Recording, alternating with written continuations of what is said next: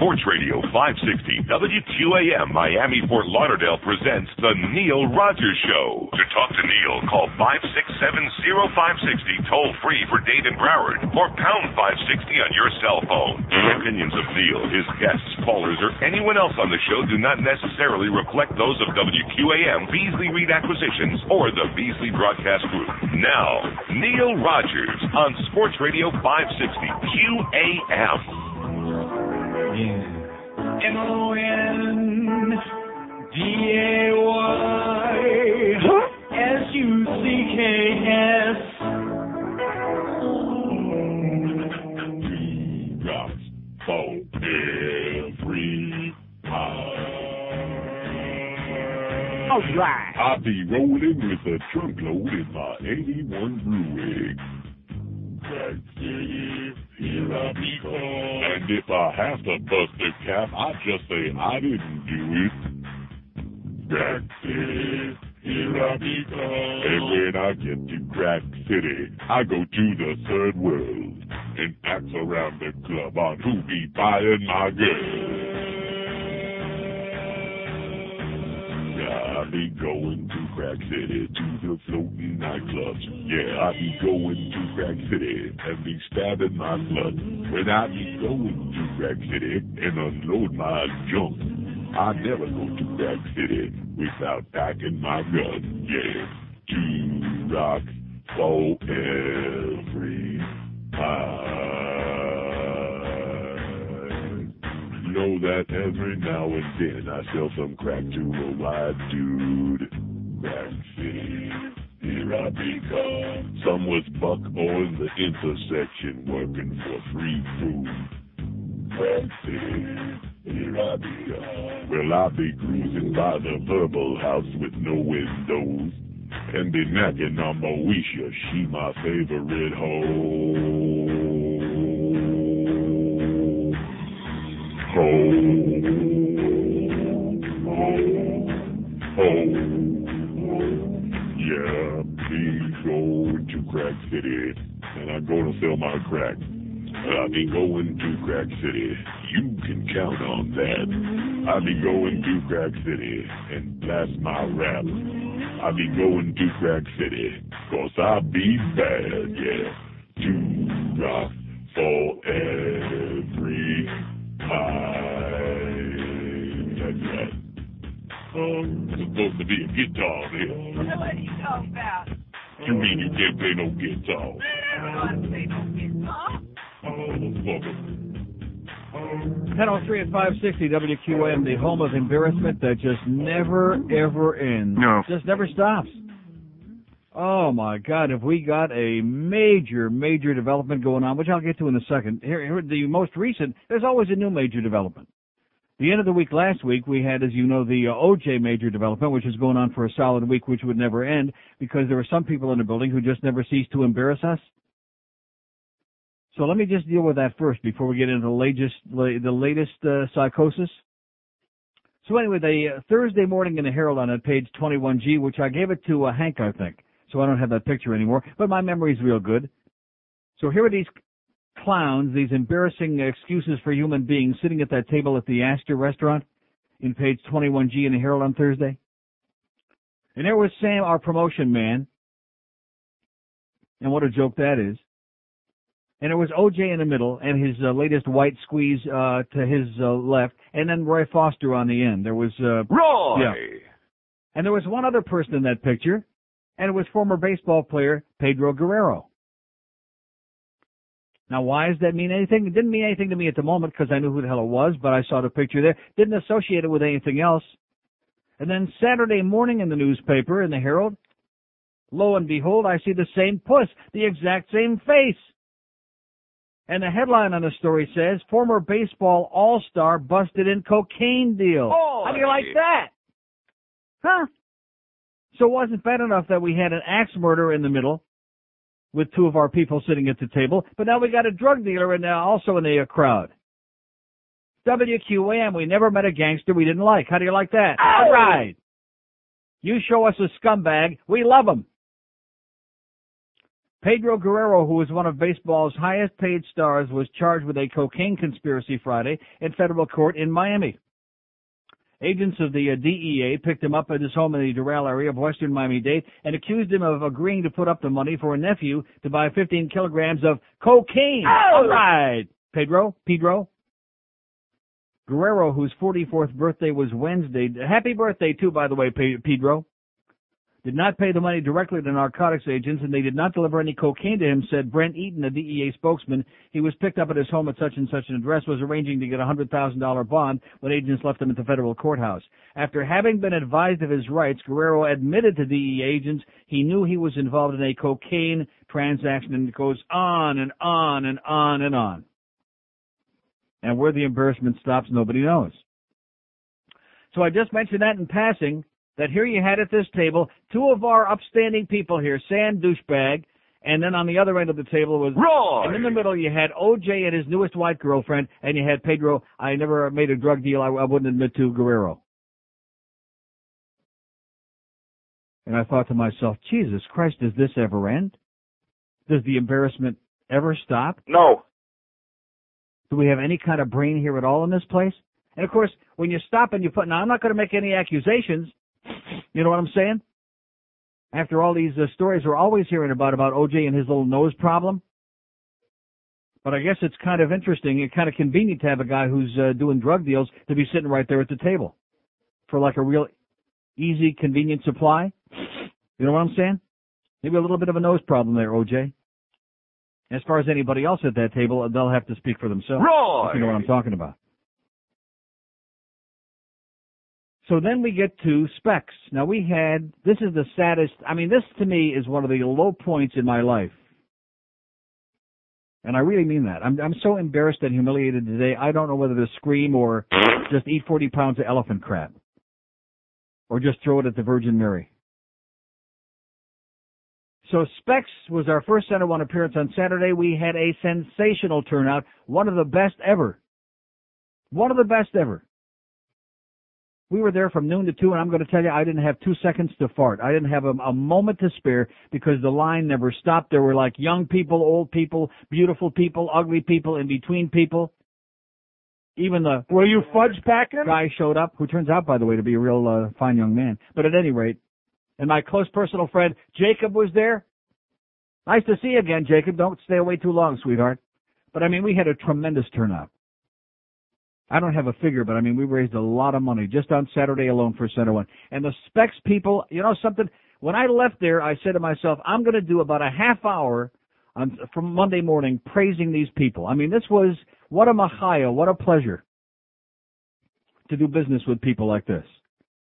They had the display set up, I mean, right in the beginning. They, uh, all the people from the store not only were cooperative and enthusiastic. When I left, they had me a gigantic Luis Miguel, um, uh, thing, a, uh, full, a, whatever you would call that thing, like a mural.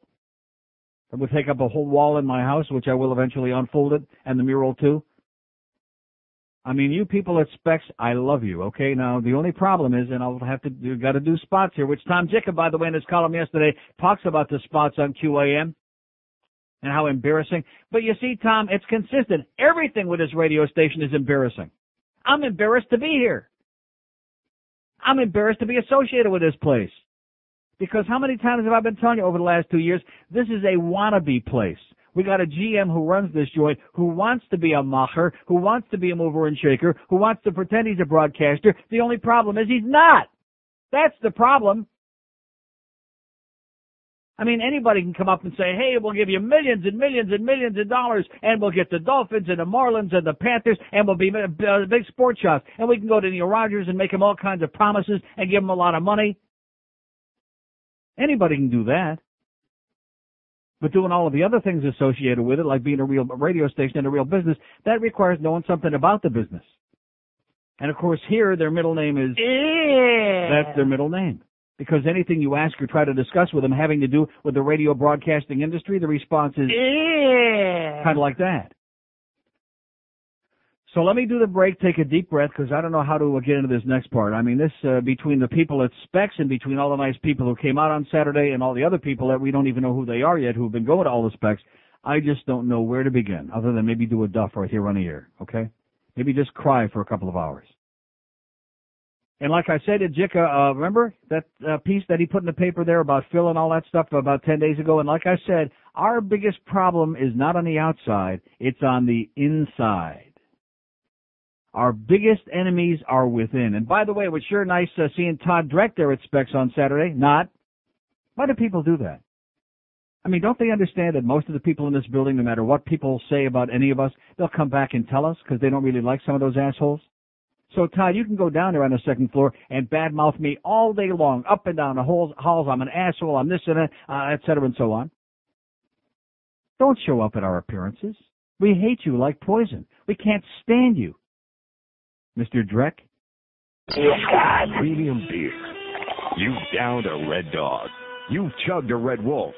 Now, open your mouth and wrap your lips around a Red Cock.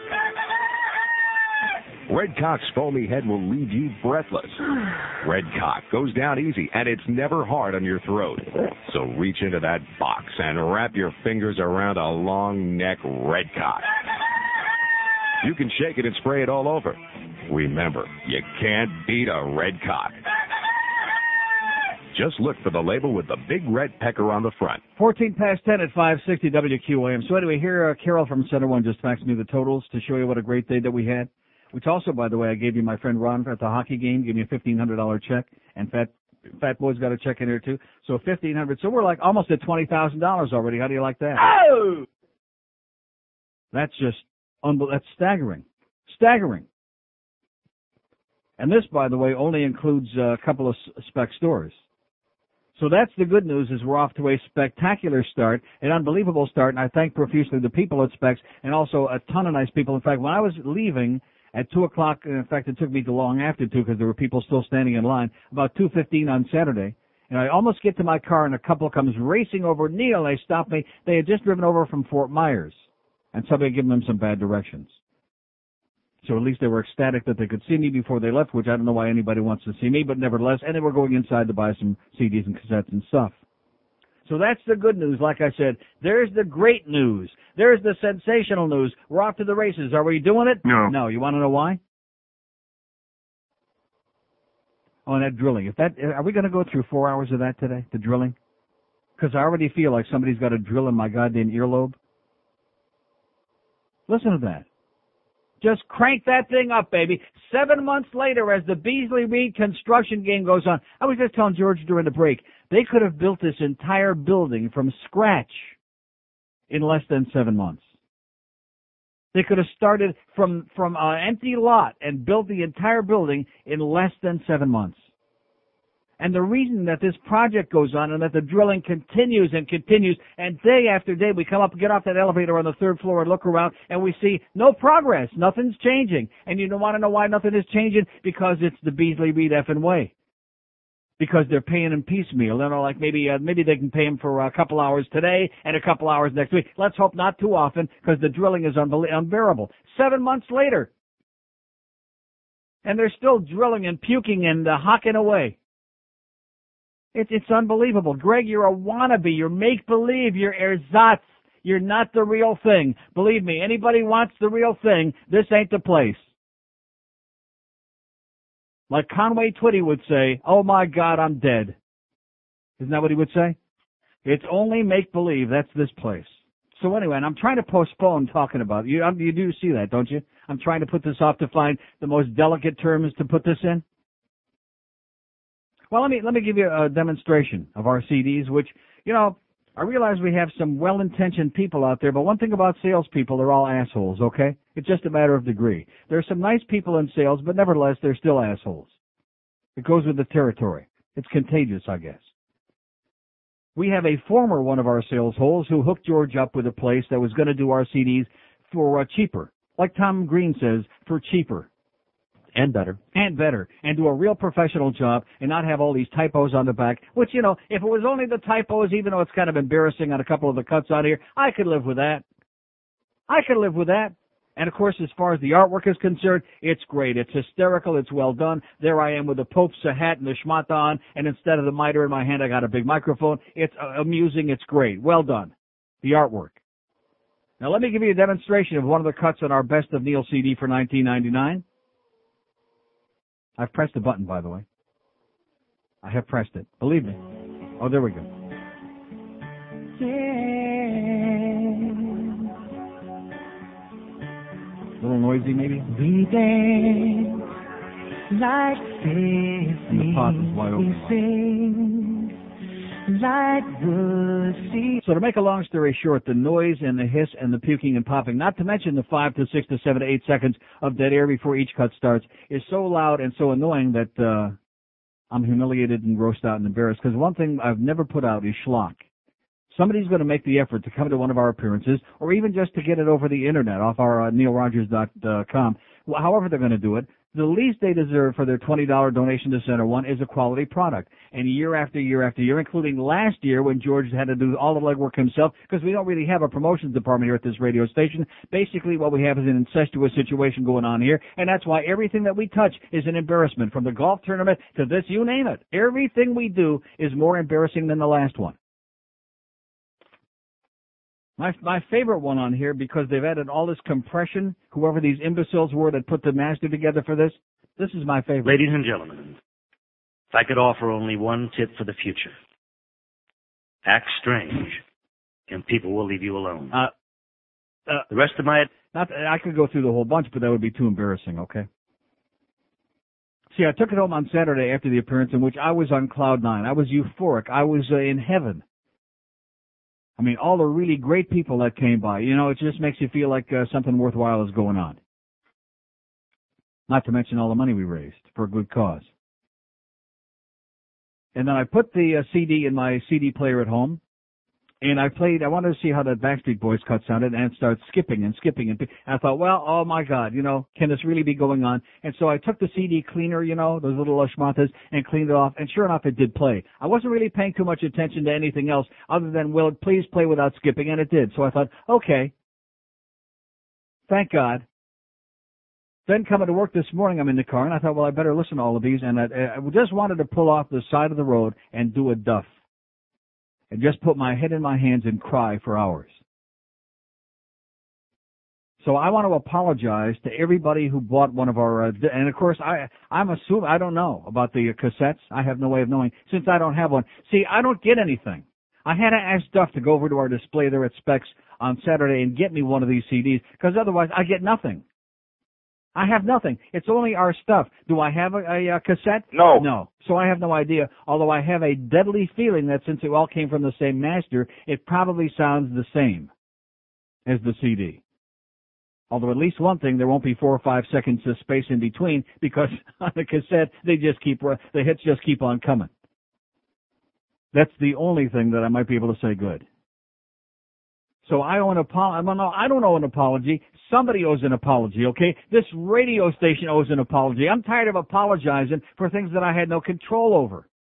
I'm sorry. No, no, it's that you don't owe the apology, because, again, if we had a real promotions department involved, this isn't a one-pony kind of a project. This is a big project to raise one hundred fifty thousand dollars, two hundred thousand dollars, which, quite frankly, this station doesn't raise fifty cents the rest of the year from what I see. But all of a sudden, they want part of the credit for it. Oh, they're big shots, and they're this, and they're that. And in the meantime, what do we get? More crap. That I am so embarrassed. I mean, every single one of the best of Neil since we've been putting out C Ds, which goes back about almost ten years now. I think ninety was the first one we had. ninety or ninety-one? eighty-nine. Like I said, like I said, ten years. And they all sound fine. The first one was a little primitive, that one with the white label, and that sounded, but, but it didn't sound bad. It didn't have all that hiss and hum and uh, c- compression on it, and sound real crappy. And this year we even went to the extra lengths. George said, well, you know, a lot of people have said it's in mono every year. Why can't we make it in stereo? So we went to the extra length of making sure that all the cuts were provided in stereo. I went to the original C D. But guess what? Ask me if these are in stereo. Are they in stereo? No. No. No. I think maybe the hiss and the hum is in stereo. I think you get hiss out of the left speaker and a hum job on the right speaker is what you get. Kind of like, like that. Kind of like our signal. Kind of maybe, maybe, in fact, maybe some of the people say, oh yeah, that's how it sounds on the air. That sounds like Q A M. Although they still won't be able to understand the five and six and seven and eight seconds of dead air in between each cut.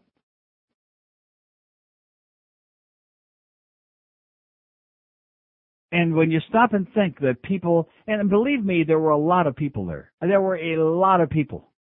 So now that we've gotten off to this great start, the only problem is we're shooting ourselves in the feet again. Again, we got more goddamn holes in our feet than a piece of Swiss cheese. We just can't stop doing it. Shooting and shooting and shooting and shooting. Even Peter North never shot this much. And of course, you know, this morning I'm freaking, I'm just freaked out when I come in here. Psychotic. And we're trying to figure out how do you rectify a situation like that? What do you do to make it right? Because, and I eased, I could have not said anything on the air, but that would be, I mean, that would be grotesque. I can't do that. I'm not interested in pissing off thousands of people out there and putting out a schlock product and taking their money for it. I mean, this radio station would think nothing of that. This is the same radio station that takes money from advertisers who are buying the Neil Rogers show and stuck it in Marlin games all this last season and told uh, with a bait and switch, one of the worst, one of the most unethical I've ever seen in my life, and told the advertisers if they complained about it, oh, well, you're not buying the Neil Rogers show, you're buying a day part. So if it was an afternoon Marlin game that took place from uh, between ten and two, like at one thirty in the afternoon, well, you're just buying that time of day. So if you don't like being in the Marlin game, it's too bad. See, this is why they don't understand things like credibility and ethics and reputation, because they don't have any. How can you be concerned about that? Just like the O J business, the only concern our management had about that in the early part of the last week until it finally blew all beyond their control was how come I'm on here talking about it and Mandich and Hank are on here talking about it, and why don't we just stop making so much trouble? So I could do the same thing with the C Ds. I could have come on and not said anything and keep promoting this thing and people running out there to specs and buying them off our internet site. So now basically what we've done is brought the thing to a screeching halt. And I don't have any easy answer for it. I don't know how to rectify it. I sure as hell don't want to stick people with crap. And that's what you came and got on Saturday. All, all zillion of you that showed up there on Saturday, we gave you crap.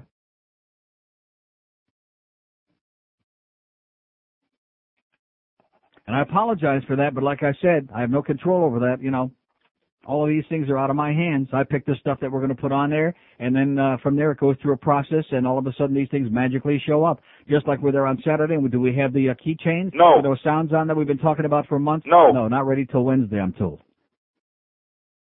Is there any excuse, any reason why they shouldn't be ready till Wednesday? No. No, not really. I mean, that's something. We, how long has that been in the works? We've been talking about that for months. Months and months and months and months. It's like the Beasley construction project on this building.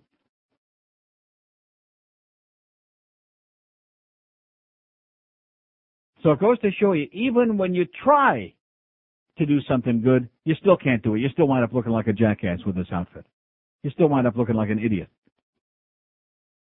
So as a result of that, I, I, I'm beginning to understand why we have a whole bunch of people in this place. Please, just come in, go home, give me the check, and just do as little as possible, because every time you try to do something extra, try to do something good, they make you look like a fool anyway.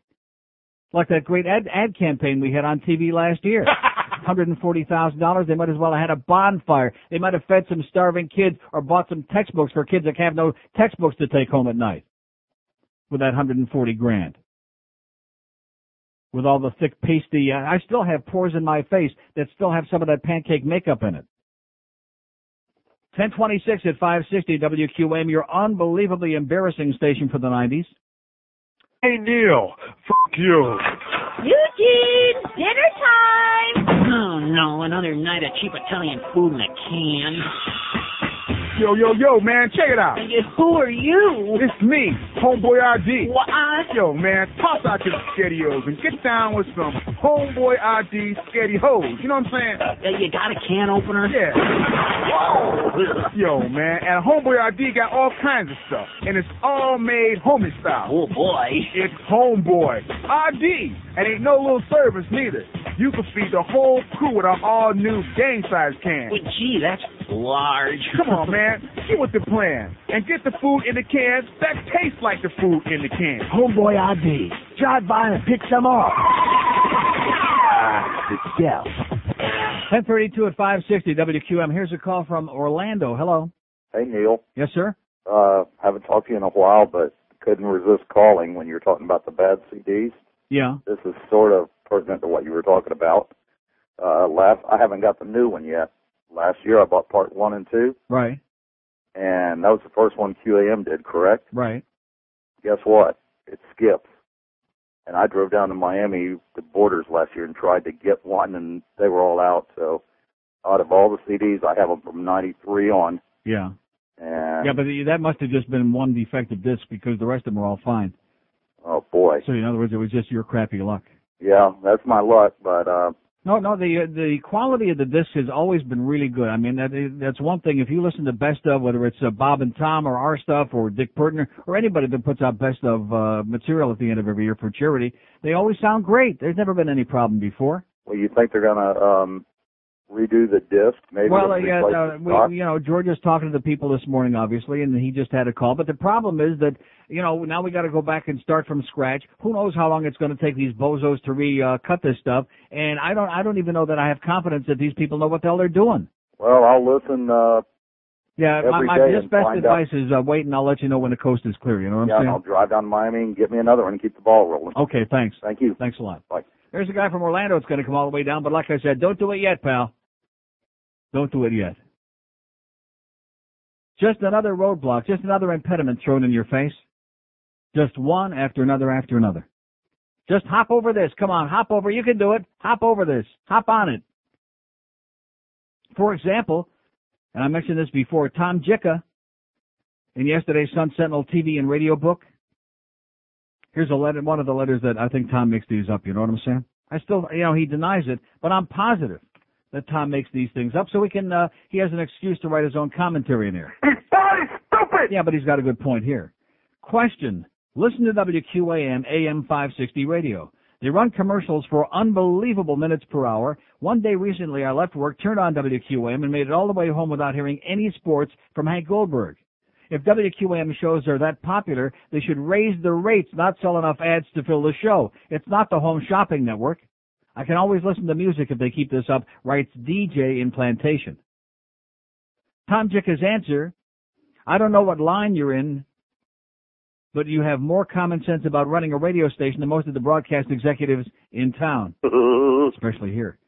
Don't blame the talent. Goldberg constantly complains about the heavy commercial load, and Joe Rose got suspended from the morning show where the ad load is insane for berating the program director over this issue. Neil Rogers has a clause in his contract that the station can only have four breaks per hour in his show and none can exceed four minutes. Unfortunately, not everyone has his clout. You have the right idea about hitting the button. Problem is, these days when you switch channels, you're liable to be tuning into another station owned by the same people. This is why they can be so brazen. Is that why we're so brazen? Is it because we own all the stations? No. Oh, that's Queer Channel that owns all the stations. We only got Power ninety-six and Kiss My uh, my Thing, you know? Rectum. Yeah. That's all we got. And I don't think anybody that's listening to us is going to be punching over to either one of those stations anyway, no. If you ask me. No, it's not a question of just being brazen. It's a question of being uh, desperate. I think that's the word you're looking for, because when you got to keep paying Wayne and John Henry, Wayne and John Henry, John Henry and Wayne, so we can satisfy all the sports nerds out there with these stupid ball games, there aren't enough minutes in the day to uh, stick the spots in. So nice to go in there, Tom. five six seven oh five six oh, pound five sixty on the A T and T wireless line. Maybe we got some people out there that have already listened to their C Ds. Maybe if I would have just kept my mouth shut, they would have said, oh, these are pretty damn good. You think they would have said that? No. No. They would have said, what a bunch of schlockmeisters those people at Q A M are. That Neil is a piece of crap, is what they would have said. And so now we're working frantically to try to uh, figure out, A, how we uh, start all over again, and B, how we're going to go through the process of exchanging uh, stuff for people already bought crap. Here's a letter to the editor in the Sun Sentinel from Linda Mills in Pembroke Pines, who says, shooting was an issue of criminality, not race, about the brilliant Sherry Winston Tastes Good Like a Jackass Should column that we read on the air last week. She says, I was a great fan of Deborah Work. I had hoped that Sherry Winston could replace her with the same style and grace. Miz Work wrote about people. Color was not an issue other than to talk about difficulties and solutions. How did Miz Winston's September twenty-ninth column about the police shooting of a carjacking suspect come across? That she cannot put being black behind her and move into the world of facts. How did this become a race issue? Would the blacks have had such a strong reaction had the young man been white or Hispanic? Or what if the policeman had been killed instead? Would there have been a demonstration at his funeral to promote increase to peace? Fittingly, on page six B, September twenty-ninth, a digest article reported that a fourteen-year-old reached for a loaded gun in his waistband. Maybe Miz Winston should ride along with the police for a while before she's so quick to judge. They put their lives on the line daily for all of us. Her witty sarcasm is misplaced. If she can't raise herself above such a racist attitude, how can she expect her readers to get beyond it? A young man was killed. That's a tragedy. But don't wallow in the uh, in the uh, something that he was killed because he was black. He was killed because he was a criminal. He made choices, and those choices cost him his life. I know that Miz Winston is not and doesn't want to be Miz Work. However, she is a person to be admired, and I think Missus Winston could use a role model right now. Be a good commentator, not an issue promoter. She writes very well. She should put it to the best use she can. Writes Linda Mills in Pembroke Pines. Nice going there, Linda. Oh! All these professional uh, ethnics that we got out there. Every time a cop does his job, he's a bad cop. And, of course, I did see the piece on sixty minutes last night about cops covering up for each other in the unwritten code. But you know something? That's not the only profession it's in. The same is true with lawyers. The same is true with doctors. Most professions where they cover up for each other, and it's an unwritten thing. You just don't open up a mouth. And to try to use that or use any other crooked cops to try to justify all the hysteria about this scumbag that got shot and killed who was reaching into his waistband, not buying it. Even somebody who's as skeptical about cops as I am, not buying it. I just tasted your snapper.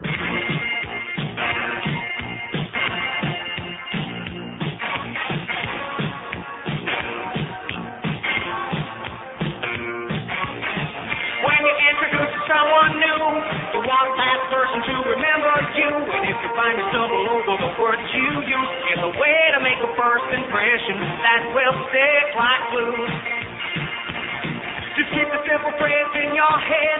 These three little words are really not gonna dead. Say this to everyone you meet in a simple way. They're guaranteed to get attention. You just smile and say, hey baby, how's it hanging? That'll catch them by surprise. Might just even leave their mouth wide open. Might just even open their eyes. I'll say, how's it hanging? And make it very clear that you'd like them to be closer to you, that you're not to be near. How's it hanging? How's it hanging? ten forty-four, five sixty W Q A M. Here's a call from Fort Worth. Hello. Hey, Neil. Yes, sir? You should hit on Madonna. Yes.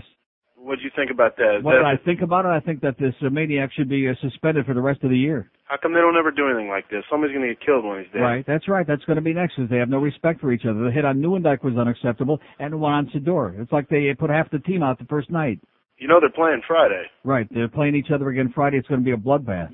I think so. I, I think somebody's going to have to do something. Stop this. Uh, you know, started the last one I remember was the hit on McCartney uh, by uh, Lemieux in the playoffs. And uh, it just goes on and on. Hit on Draper, yeah. Or, excuse me, Chris Draper mm-hmm. knocked his teeth out on the board. And somebody's going to have to do something about this. And uh, I don't know. I'm just curious what you thought. Just totally unacceptable, barbaric and grotesque. And uh, like I said, these guys, some, it's, I think it's going to take somebody getting killed before the league decides they're going to do anything about it. Well, I'd hate to have to see it. But, uh, you know, I don't know. We're going to get the game on Friday. Are you going to watch it? Yeah, I'll be watching. All right. Well, I just wanted to call and say hi. Hey, uh, good luck with your uh, Maple Leafs this year. Okay, thanks. Off to a good start. All right. Thanks. All right. Yeah, Leafs won their game, and, of course, the Panther game on the Saturday. I'm sure we're going to get lots of calls about that. Well, it wasn't too bad. We only had twenty-five or six hundred empty seats. By the way, let me just give credit where credit is due. First of all, the people there in the arena, they, they you know, scurried around. They got the goal lights going. They got the new goal lights. Oh! See them? Nice big uh, red and green lights there. Nice going, guys. Oh! And secondly, they got the sound on the uh, P A system just right. I mean, we couldn't understand what some of the guys who were mumbling were saying, but nevertheless, it's not important that you understand what they're saying. They got the sound right. They had it at a reasonable decibel without deafening everybody in the goddamn arena on this, uh, the other night, Saturday. And thirdly, the team didn't play as bad as some of us thought. It wasn't a very good game, and the Caps looked really bad, but the Panthers didn't look all that bad. Berea just is worth the price of admission, even though he's still only about sixty or seventy percent up to speed. But nevertheless, he's worth the price of admission. And Ray Whitney, nice going, Ray. Oh! I should have started the show today with Ray Whitney has appeared, but my mind was otherwise distracted for obvious reasons.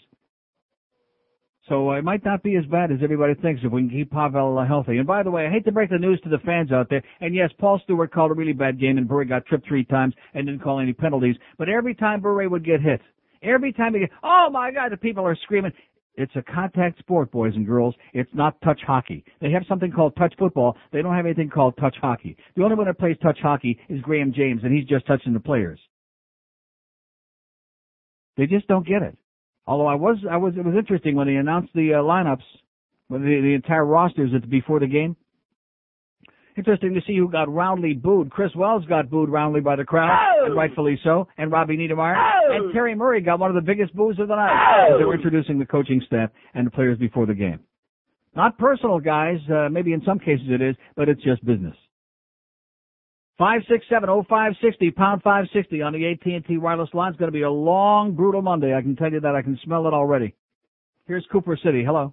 Neil. Yes, sir. How are you? Okay. Listen, did you see that uh, article in Scum Sentinel over the weekend with uh, John Henry giving a million dollars for uh, stress? Uh... That was last week. That was Friday. I'm sorry. That's okay. Don't be sorry. Well, if he's got a million bucks. He's got a million bucks, bucks to give to away to a charity in his name for some wing that's going to be named after him, and he, and he wants us to give him money. Yeah. And the answer is okay. still, no, no, still no. no. And by the way, nice way to close out the season yesterday, Marlins, with an eighteen to oh! loss to the Braves. Nice way to end the uh, season and leave a really good taste in everybody's mouth. Hey, look, I- I'm sorry, but I don't feel bad for anybody who can donate a million dollars to anybody. I don't, if it's a good cause, whatever, I don't even know the cause, but you build your own damn park. Yeah, I'm on, I just want to tell you, when that thing gets on the ballot, if they do get it on the ballot next to November, a year from the, from okay. now, that thing is going to, if you think the penny sales tax got beaten badly, this thing is going to be like eighty to twenty percent at the least. There is yeah. nobody with a brain that's going to allow public monies of any kind, any tax monies, to subsidize this son of a bitch. We're going to defeat that just like they got their ass kicked yesterday. Okay. Bye. See ya. eighteen to, oh! on that ratio sounds good to me. Five six seven oh five sixty pound five sixty on the A T and T wireless line. Here's Aventura. Hello. Hello, Neil. Yes, sir. Neil, Queenie, you're so bad you stink. Here's Miami. Hello. Neil. Yes, sir. That's Pete Holder's boyfriend, by the way. I'm glad you caught those boos in the beginning there, for especially for Wells. I loved it. Right, and Niedermeyer. And Niedermeyer. Listen, a guy called the other day, and I didn't notice it. I was there to preseason games, but uh, about the, those new bleacher guys that run around and shoot the T-shirts up. Yeah. Have you noticed them? They're I didn't pay any attention. Unbelievably annoying. They were standing behind us yelling at Kolzik the whole time. Yeah. And banging on the glass. That's it's horrible. Didn't see that. Horrible, Neil. Would have certainly added to my enjoyment of the evening. Got to do something about those guys. Just terrible. And that eighteen nothing yesterday, beautiful. Give me an O. Okay, thank you. All right, like I said, here's Miami. Hello. Hi, Neil. Yes, sir. How's it going? Okay. Uh, yeah, it's funny you, you touched on something I was just about to uh, call about. Niedermeyer got almost as many boos as cheers when he came on the ice. I was amazed, though, that uh, that Rimmer actually acknowledged it. Later on in the game, uh, Niedermeyer was in the face-off circle, whatever, and he said, well, you know, the, the crowd has sort of turned around for Niedermeyer now. He had sort of a a lukewarm, if not cold, reception. I'm just surprised that he even uh, acknowledged that. Yeah. Well, he'll acknowledge it because he's, you know, he's turned on Niedermeyer, so the fact that he doesn't like him now, he'll he'll acknowledge it, just like he hated the Beezer, you know. Yeah, that's too bad that, you know, he gets personal, but well, we'll see what happens. Well, what, what do you mean it's too bad it gets personal? When a guy's making that kind of money and is stinking the joint out, I mean, uh, what do you expect the crowd to do? They don't like him. Oh, no, no, no, I don't blame the crowd. I'm just saying as far as Rimmer. No, no, no, I agree with the crowd. I mean, this is a guy who... Well, forget about Rimmer. Rimmer I, I don't want to tell you what Rimmer did in my studio here last night. I came in and all the stuff that I had, all the material that I have spread out here from last week, we let him use the studio for a Sunday night hockey show, and he takes it all and sticks it in a big pile, and I come in here this morning already psychotic with his uh, Center One disc thing, and I got pile sitting over here. I think he spends too much time with Podvan. Okay. Next, next thing I'll be saying four-letter words on the air. Okay, have a great day, pal. Okay. Nice going, Rimmer. Never again. Okay, that clears out the board. five six seven oh five six oh, pound five sixty on the A T and T wireless line. See, like I said before, we had the opening hockey game on Saturday, and the calls were getting there about, you know, Rimmer said this about Niedermeyer, and this one said that, not about how the actual game was or how anybody played or anything about, you know, any anything having to do with the game. Because like I said, oh, and wait till you hear this. Wait till you hear this. The young lady that I gave, and, and I'm not knocking her because two things. Number one, she had the, uh, she was nice enough to come by before the game and thank me for the tickets, and she did show up. And number two, she was honest enough to admit to me that when I was trying to give the tickets away and went through call after call after call, giving the names of some of the most famous players in the game, trying to get somebody to identify anybody to win the tickets, she had the hockey news open to the, to the rosters of all the teams, and she said no matter who you would have said, I would have won. Now, now she didn't have to be honest enough, but at least she's honest enough to admit that she didn't know what the hell it was all about. Yeah. No, nice going, sweetheart. Thank you very much. No, seriously. I appreciate her coming by and saying thank you, and I appreciate the fact that she had enough uh, honesty to say, I would know Oleg Kvasha's number if you stuck it in your rectum. Nevertheless, it was right there in the hockey news. Yeah. So next time we do that, I'll make sure we give you uh, ample warning ahead of time and give you, you know, and we'll send you all a, a bunch of rosters from all the teams, too, and give you like a minute and a half to fumble around and find the number and name. five six seven oh five six oh, pound five sixty on the A T and T wireless line. Look at that. I'm, I'm going to go reach for the, nothing to reach for. Beautiful. I think I'm going to play music today, and you know, I think it would be appropriate, don't you? In light of the, yeah, I'm just going to play music. Because you know where they all are this morning, you know, sampling, getting all excited. I sampled for ten seconds, by the way. Picked up right where we left off. Eight minutes before eleven at five sixty W Q M. Hank Goldberg will be out at P P Park, so actually at two o'clock we begin our eight hundred hours of Dolphin pregame coverage, the Dolphins and the Bills tonight. Hank will be doing a show from the stadium at two o'clock. I'm certain not eating any of the food out there. five to nine o'clock, four games of tailgating and countdown and pregame foreplay, and then the Dolphins and the Bills finally nine o'clock till whenever tonight here on Q A M as the hits just keep on coming. Here's a mobile in Delray Beach. Hello. Hi, Neil. Yes, sir.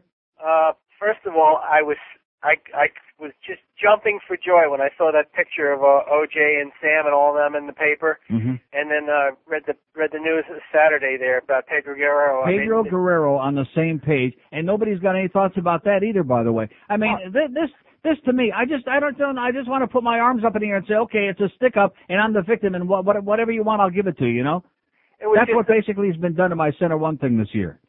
Oh man, that that was. It was just, it was such a confirmation of everything, of what total scumbags all these people are here.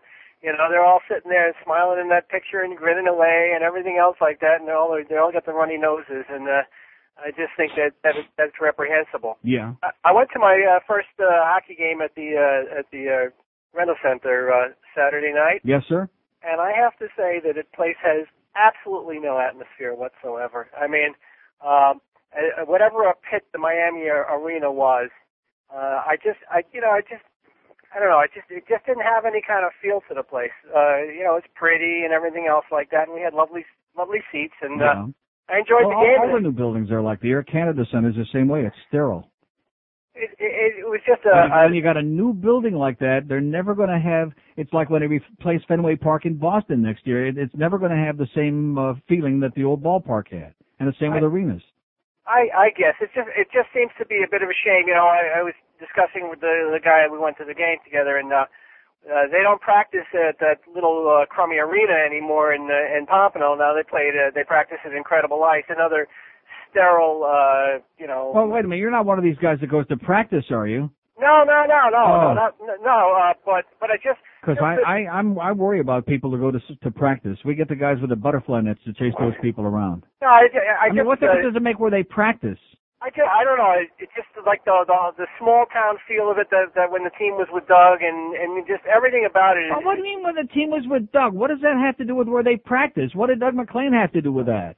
Well, I just, I just, uh, uh, I went and watched. Uh, oh the, my God! Well, I went and watched was one of the playoff games. Let me, let me there. tell you right now, Doug McLean is a hard ass. Okay, sir, you're another one that knows nothing. Doug McLean didn't like the little guys. That's why there's no Stu Barnes. That's why there's no Marty Straka. Okay, Doug McLean. All these people want Doug back.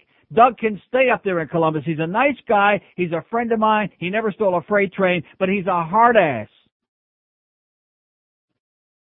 Oh, yeah, we had such a small-town feel uh, back when Doug was here. They got hot for two or three months, and right away this guy was a genius. He was a maven. He was an expert.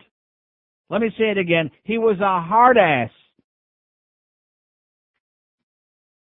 who, when he made up his mind that he didn't like you, you weren't going to play no matter what the hell you did. And if he did finally relent and put you out there, you then, Bellwether, uh, whatever that is, scored two or three goals in the first game, or you're going to have your ass back on the bench again. Right, Marty? Is that right? Uh-huh. Right. Whine and whine. I thought I was supposed to be the whiner and complainer. Let me say it again. Saturday, there, were, there was nothing wrong with that joint. They got the goal lights in there now, the uh, sound on the thing. They finally got it straightened out, thank God. And it was, it wasn't a great game, but it was an enjoyable experience. There wasn't any problem there the other night. Of course it doesn't have any atmosphere. It's a brand new building. Skid Row's got an atmosphere too, pal. Now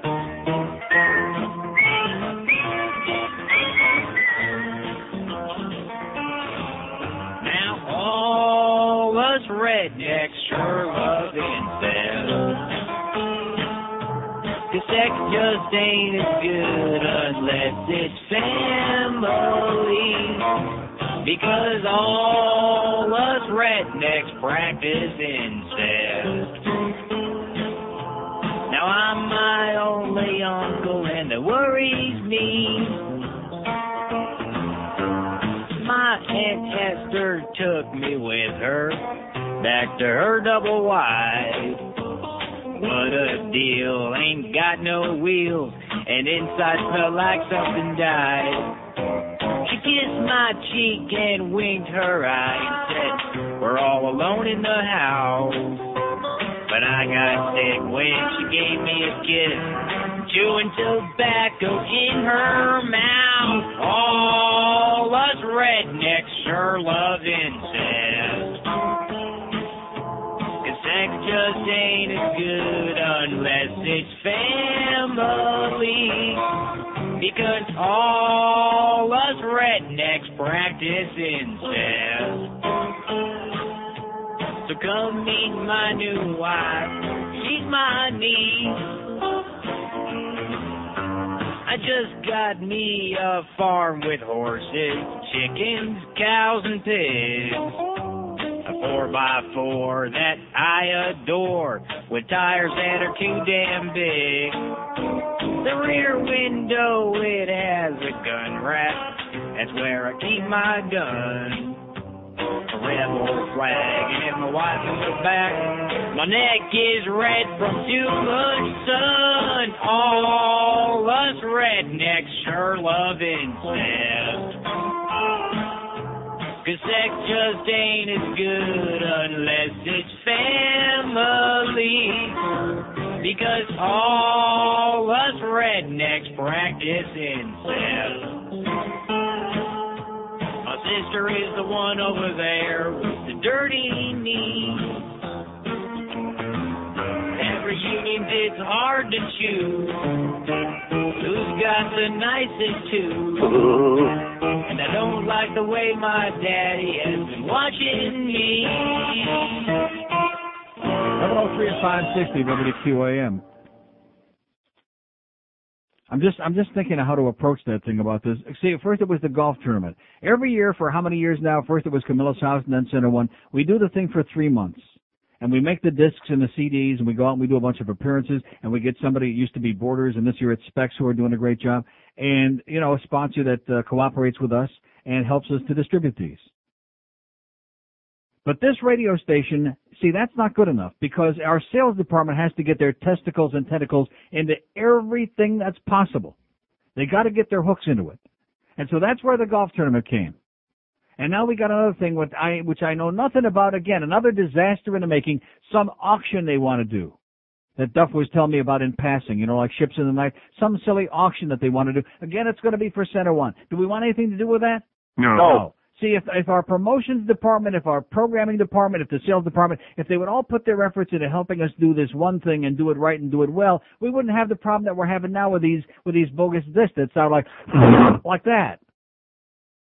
And we wouldn't have to go through all the embarrassment, and we could do a nice professional job for three months and raise whatever it is that we raise and be proud of it and help a nice charity and do it without all the embarrassment that's always attended to it when you hear a Q A M. Why is it that everything we do has to be embarrassing?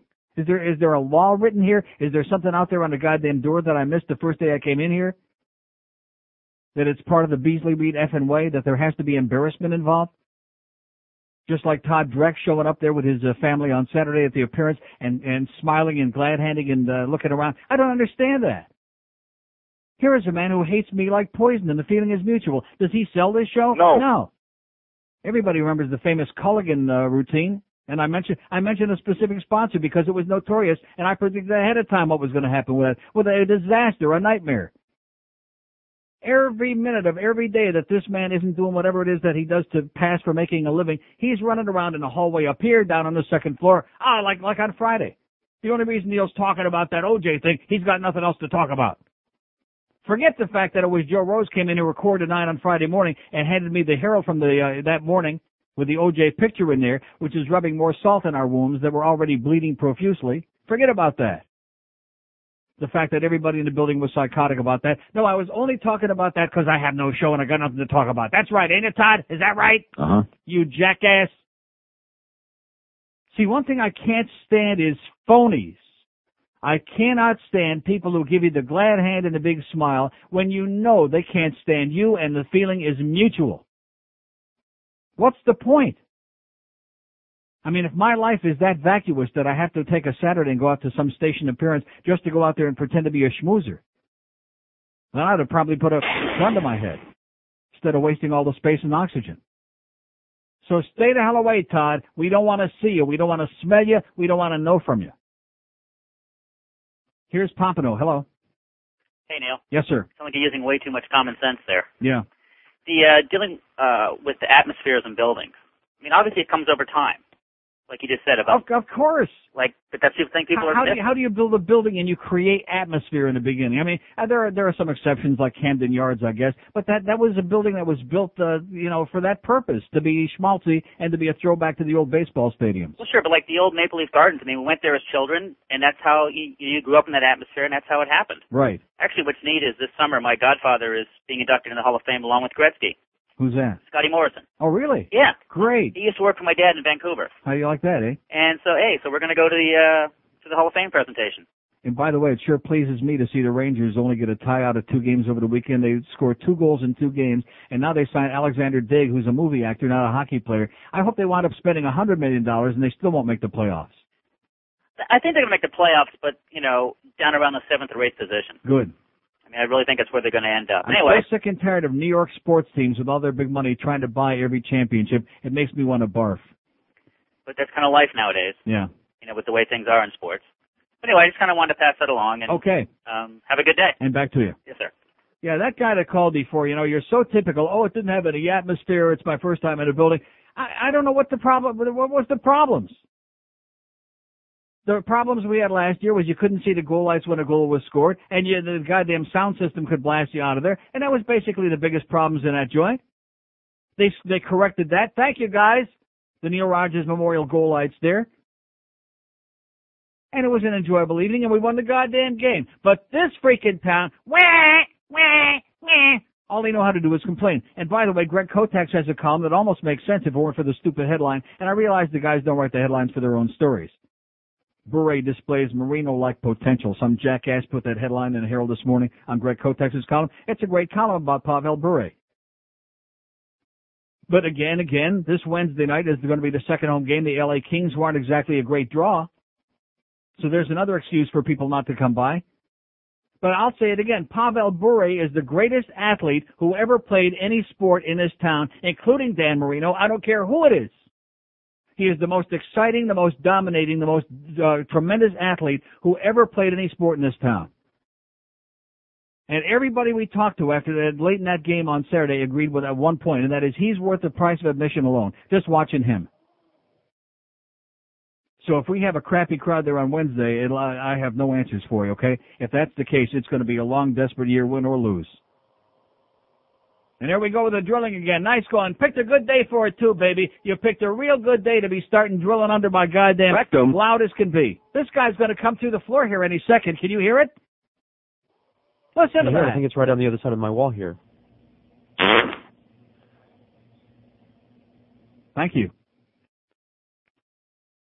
Ten past eleven. I mean, I don't, you know, I, I can. We've always had a little bit of that going on around us, but I mean, when it's right under your goddamn ass and it sounds like the guy's going to come flying through the floor or the ceiling or the wall any second, it's a little bit too goddamn loud. You get it? Do it like after hours. Do it when Hank is on remote out there doing a show out of the building. Okay? We got eight million hours of programming coming from outside the building, but they got to do it now because maybe they actually paid him to work a couple hours today. You think they did? No. No. Okay, eleven fifteen at five sixty Q M. Here's a call from Hilversum in the Netherlands. That's right. Yes, sir. How you doing, Neil? Great. Man, I miss you, man. I miss uh, Florida, man. How can you say that when you're in the Netherlands? It must be a real crappy part of town. Hey, it's just cool, man. I mean, it's it's, it's like it's like I think we got up to like sixty degrees today. So where where is Hil- where is Hilversum? Um, just just south of uh, Amsterdam. Oh, not bad. How about how far? Uh, about a half hour on the train. Not too bad. Yeah, not too bad. So how long yeah. have you been there? I've been here for almost two years. Right. Yeah, but I used to live down in uh, Pembroke Pines. And you miss and Pembroke, and you're a half hour from Amsterdam. You're living, and you miss Pembroke Pines. No, I just miss. I, I miss my beloved Dolphins, man. What yeah. But we finally started to get like N F L on T V over here this year. Right. So we're like uh, almost. Um, it's it's almost human-like to be here. So Neil. In other words, you're, you're, you're, that's the only thing that you miss is the National Football League. I miss the weather, and I miss the uh, yeah, and I and I and I miss the football. Yeah. What is it that you're doing there? You work there? Yeah, I work here. Doing what? Uh, medical electronics. Uh huh. Yeah, it's, it's a it's a fun job. I get to go uh, travel all over Europe and stuff, but. Uh, okay, that's the end of that call. I think we cut it off. Maybe we were paying for it. Okay, nice hearing from our friend in Hilversum, south of Amsterdam. Excellent. Good start. I didn't hear him complain about the drugs and the filth and the, all of the other stuff, not even once. Did you hear him? No. No, like that other jerk that called a few weeks ago. Screw you, Neil, that guy. No. This guy sounded pretty happy. He's just trying to rationalize, make us feel better. He misses the Dolphins. And this is Pembroke Pines. You believe him? No. No, I don't. five six seven oh five six oh, pound five sixty on the A T and T wireless line. Here's a mobile in Kendall. Hello. How you doing, Neil? Okay, sir. Uh, I hate to compound this uh, O J problem, but uh, compound away. Uh, my uh, alarm went off at eight a.m. on Sunday morning, and you know what kind of programming your station has? That religious stuff? Yeah. Well, today's sermon was from the United Methodist Church today of Carl Gables. That is, they had a sermon on the worst team? No, on Sunday. Oh, yesterday, yeah. Sunday morning. And uh, today's uh, topic was forgiveness. And guess who was injected into the sermon at this church? O J. The mm-hmm. guy said even O J would be uh, forgiven at their church. So you might want to find out who in your station is going to the United Methodist Church of Carl Gables. Maybe we can hook him up. Exactly. This guy went on to say that no matter what he did, that in the eyes of the Lord mm-hmm. and in the eyes of the church, he would be forgiven. Isn't that great? Religious wackos, sir. Yeah, well, that's the whole concept with these religious nuts is that it doesn't make any difference if you're a good person. If you, there's no incentive to be a good person. In fact, that whole Christian bullcrap about, oh, good works alone won't get you into the kingdom of heaven. You have to believe our bullcrap. If you say you believe our bullcrap, no matter what you do, we'll forgive you and you'll wind up in heaven with the angels and the whatever else. It's ridiculous. It's insanity. There's no incentive to be a decent person with religion. It's garbage. Well, he also mentioned this station by name. He said uh, Q A M uh, carries our uh, broadcast, and it's a sports station. Yeah. So I got a feeling there's some inside uh, stuff going on here. Sounds like a conspiracy to me. Sounds like more O J crap. We just can't get rid of the O J droppings, you know? Okay, thanks for the bad news. All right, sir. Just today I needed it, too. It's like Jesse Ventura, you know, I mean, I applaud him for the things that he said, the Playboy interview and all of that good stuff. But the fact is that sooner or later they have to bring all these people back to reality. I don't know if anybody saw Meet the Press yesterday. With that jackass, that fat-faced, uh, red-faced, pushed uh, Tim Russert. And they had Jesse Ventura on there, an interview they taped on Friday. And, of course, you know, sooner or later, all these pious people, these pandering liars in the media, they got to bring them back to earth, you know. Oh, you don't really mean this, you know, and uh, don't you believe in God? And I will say this, you know, he stood up pretty well for the thing about ripping organized religion. But then when, uh, you know, Tim Russert puts him on the spot about, well, uh, let me ask you, Jesse, don't you believe in God? Oh, uh, yes, I do believe in God. But that wasn't good enough. But you believe that Jesus is the son of, uh, of God, et cetera. And there was a long pause, and he kind of hemmed and hawed, and like, ah, uh, yeah, I believe that. Now, does anybody believe that he believes it? No. Of course not. I believe he meant exactly what he said about that, that it's a sham and a bunch of garbage for weak-minded people, because that's what it is. But in America, you can't say that. I mean, I can say it here on the air because who the hell am I? I'm a nobody, okay, working for a make-believe radio station. But there's a guy who's like the governor of Minnesota, who some people think ought to be the president, who's got balls is like an elephant, and they have to, like, back him down. Don't you understand? They got to back him down. Like, nobody in any responsible position could really say that. I mean, at least let's let's hear you say you believe in God and Jesus, too. And you're like, ah, yeah, okay, I believe it. I mean, I was a little bit disappointed in that, but I understand. I realize the limitations and, and what this guy is up against. It's the American effing way. You just can't come on there and tell it like it is. And all of these crazy uh, right-wingers, all these lunatics, oh, yeah, it doesn't make any difference what you do. Look at Jimmy Swaggart. They brought him back so we could rip off some more people. Jim Baker and Tammy Faye, they let him out so we could rip off some more people and start a new deal. And that's what it's all about. It's a scam, like he says, for weak-minded people. And he told a story about some friend or relative of his who was uh, having a baby baptized and telling all the money he had to pay for it. And he said, how come it cost you money? Why should you have to pay for that? And the response, as usual, from the religionists was, yeah. Like that. Like, why should you have to pay extra to go to a temple on high holidays? What's that all about? And the response is, yeah. Oh, I don't know. It's a tradition. Don't ask me why. It's a tradition. Like slavery and like, uh, you know, picking your nose. Although I do enjoy picking my nose. five six seven oh five six oh, pound five sixty on the A T and T wireless line. Here's a mobile in Boca. Hello. Neil. Yes, sir. I have a good idea. Let's call U P S out to the National Car Rental Center, box up Robbie Niedermeyer and Chris Wells. Send okay, them- okay, thanks. Let's do it. You go ahead and do it and let us know when you're finished, okay? five six seven oh five six oh, pound five sixty on the A T and T wireless line. Here's a mobile in Fort Lauderdale. Hello. What is wrong with these Panther non-fans? There are more. There are no Panther fans. Don't you understand? There are. There people, are a few of. There them. are a few of us, but there are people in the building. Don't you understand? I've been saying that for years now. A bunch of people in the building, especially in the new building. Uh, we were there Saturday night, and the only thing that gets on. And you're right about Pavel Bure. The guy is absolutely a dynamo. When he gets on the ice, you just know something's going to happen. Right. There's electricity. It's unlike any other sports person in this sector. But the other thing I wanted to, to mention is, you know, the, what drives me nuts is we sit there, and I've got two kids and my wife, and the four of us spend a lot of money to go to those games. And these assholes that have to get up and order this and order that and worry about who's sitting behind them and beside them and in front of them. Sit your asses down and watch the hockey game. Mm-hmm. What is wrong with these people? Oh, yeah, I still I still got the crazy shufflers with the kids in front of me. I mean, including I, the, I've got my Including the my... one guy, including Daddy, who now is so pissed off he won't even turn around and look at me and speak, which is fine because, like I said, I don't like phonies.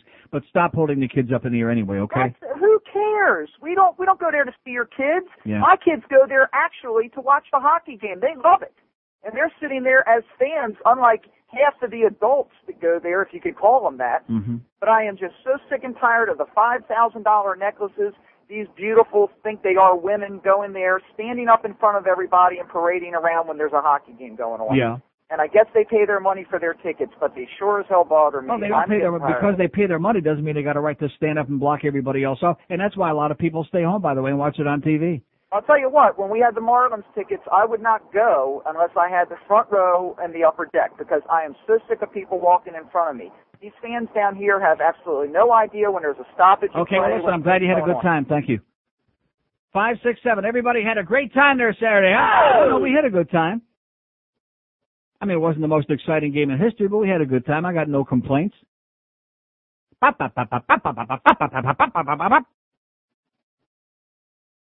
Five, six, seven, oh, five, sixty, pound five sixty on the A T and T wireless line. Anybody see Jesse uh, Ventura on Meet the Press yesterday? No. Huh? Here's Fort Myers. Hello. Hey, Neil. Went to my first professional hockey game Saturday night. Had a blast. Yeah. And uh, I don't know what everybody's complaining about. The atmosphere was fine for me. We had a lot of fun. I'm definitely going to go back. Only one complaint. A three hundred pound woman right behind me with gas. Mm-hmm. Horrible gas. Well, it goes to the territory, man. And, and the alcoholics with urinary infections. But other than that, I had a great time, and I'll be back. Okay. All right. Excellent. See you Wednesday night. L A Kings. six hundred open lines here this morning. The cat's got their tongue. five six seven oh five six oh, pound five sixty on the A T and T wireless line. You know something, Jeff Hyde? There's another one. See, basically, what this radio station is all about, and of course it's no coincidence because our sales manager, her husband is the sales manager for Clear Channel, so there's this really very bizarre, not just incestuous relationship, but like a lot of people would call it a conflict of interest. And so all the losers from over there, all the people that they don't want to have, she hires and brings them over here. Not to mention Fat Boy, who thinks that he's going to put a spot on the air for me, who tries to get a spot on the air that we can't do anymore, and number two, I've never heard about in the first place. Another Jeff High nightmare. How can this be going on? How can this man put spots on the log? I thought only the water Nazi could put spots on the log. How is this possible? We cannot do those spots live, Jeff High. It cannot be done. It's ill freaking legal, you fat piece of turd idiot, you. Don't you understand it? No. Don't you get it? No. Is it possible to go out and actually sell one real account on this show? No. No. And they wander around here just like Greg Reed this morning comes in going, yeah. Oblivious. I mean, is he listening to this show? Is he aware of anything going on here besides there's a goddamn ball game? Is he aware of anything else in the world? No. No. God, how how is it possible? If I could just begin to tell you, life could be beautiful, like my mother always says, but it's not because there's a lot of assholes running around. If I could just convey to you how frustrating it is to work for somebody who is so detached, so uninvolved, so far, so many light years away from the business that we're supposed to be in. That's the source of frustration. I don't think he owns a radio, to be honest with you. Maybe in a car. This station stands for nothing.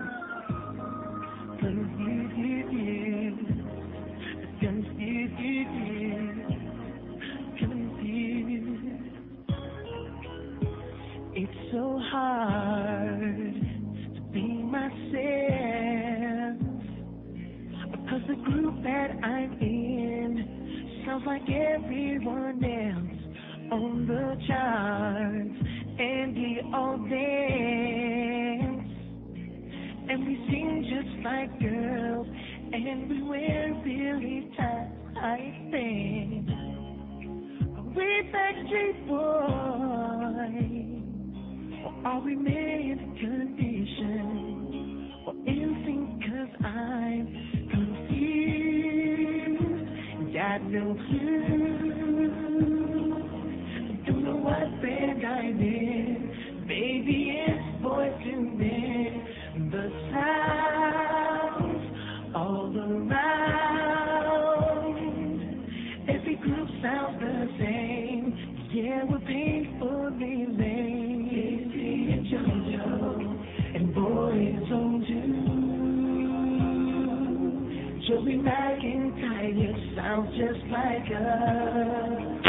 I'm confused, confused. All I'm asking is someone please explain.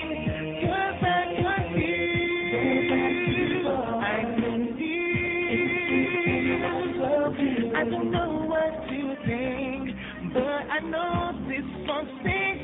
Nobody knows. We all pass it through.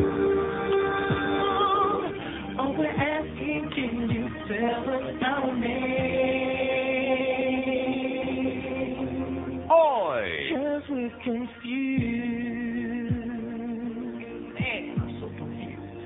Uh, we're Join the club, boys. We're confused, too, here because we work at W Q M. We work at a crazy house, an insane asylum, eleven thirty-three at Q A M. So somebody faxes me, by the way, the article about Pedro Guerrero from Saturday's paper, and also faxes, and thank you very much, although it's not a very good fax, from Friday's Herald, the picture there, the infamous picture from the ass, their uh, restaurant. And he asks on the bottom of the fax, is the uh, Pedro with O J and, and uh, Roy on Friday the same Pedro in the news on Saturday? And, of course, the answer is yes. Yes. Same uh, drug dealer. I mean, I think everybody that goes to dinner ought to bring their drug dealer with them, don't you? Don't you think that's a good idea? Uh-huh. Why the hell not? I mean, I don't want to get choked up about it or emotional, because we got plenty of other stuff going on here to get real emotional about. But at any rate, you know, we'll do the best we can. That's all we can do, because otherwise this place could drive you to lose your mind. You really could. I mean, my head is just, it's like, it's like there's a man with an anvil. They've even stopped doing the drilling. It's like there's a man with an anvil. How about, do you think Advil will do it for the anvil? Do you think that might uh, help? Unbelievable. The home of absolute ineptitude, and, then the, and it just keeps, it's, it's like a snowball that you're rolling down a gigantic, like the, the Alps. It's like you're in the goddamn Swiss Alps, and you're rolling a, a little snowball, and it's rolling downhill and getting bigger and bigger until it's like a goddamn avalanche. Like this Fat Boy thing. Everything we've done, I've been here for like, uh, since about nine, uh, whatever, a quarter to nine, less than three hours. And you think if you had a bad night's sleep last night, you had a nightmare. We've had forty nightmares here already this morning. It's not even noon yet. Oh, and as soon as I said that, they started goddamn drilling again, by the way. Cut the goddamn drilling, you asshole! Come back after two, jackass! Fat Boy. There, there's another. Is there any reason, is there any excuse in the world why he should be here? No. Why he's in his building? No. No. Another game player. We warned them. We told them. We begged them. We've worked with this big, disastrous person before. Please don't hire him. We begged them. And, of course, we're liars, so they naturally ran out and hired him. Everything George and I say, we're liars, we're troublemakers, we know nothing about the business, we're crap. In fact, I wasn't even going to mention it because it sounds self-serving, but Joan Fleischman in the Herald this morning writes a piece about Phil Henry being back on the air, and she says, quoting Phil, it says, Henry, known for his many character voices, calls Rogers the greatest single talent in American radio, and although he'd hate this term, a mentor. Competing with him, if that's what it is in the cards, he says, will be brutal. That's what he said. Are you sure? Well, that's what Joan Fleischman says anyway in the paper. I mean, we respect each other. He's a good talent, a uh, hell of a talent, and uh, there you go. That's what he says. But we're troublemakers. We're bullcrap artists. We got all these numbers on this station, all this revenue, but we know nothing. We're bad guys. So if we try to tell a sales manager here something, who is one of the big, oh, and she, by the way, spent a half hour here Friday afternoon telling me that she's not a liar. Half an hour. In response to that uh, thing from the Lago Mar Golf Club. Remember when uh, when Nixon went on T V and said, I am not a crook? That's what it reminded me of. Yeah, same thing. Maybe we can get you a press conference, Screwan. You can go on the air on television to get your reputation back, such as it is.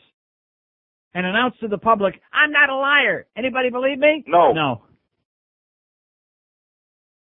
Just from the meeting we had last Tuesday, I could write a short, a couple, a few paragraphs about the tall tales that this lady told me then.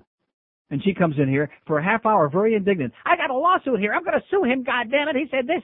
I don't believe it. This is the same Screwan that sat right across the hall in Sam's office there and put Roy, her close personal buddy, Roy, up to coming in here that day and starting up right in the middle of the show. And sat there laughing hysterically while it was going on. Just like this morning when we come in, and uh, and here's Peter Leonard, another crazy person, standing in there with you. And I'm going ballistic because these C Ds are all screwed up. And I says, oh, my God, we got a horrendous problem. And his response is, oh, it'll make good show material.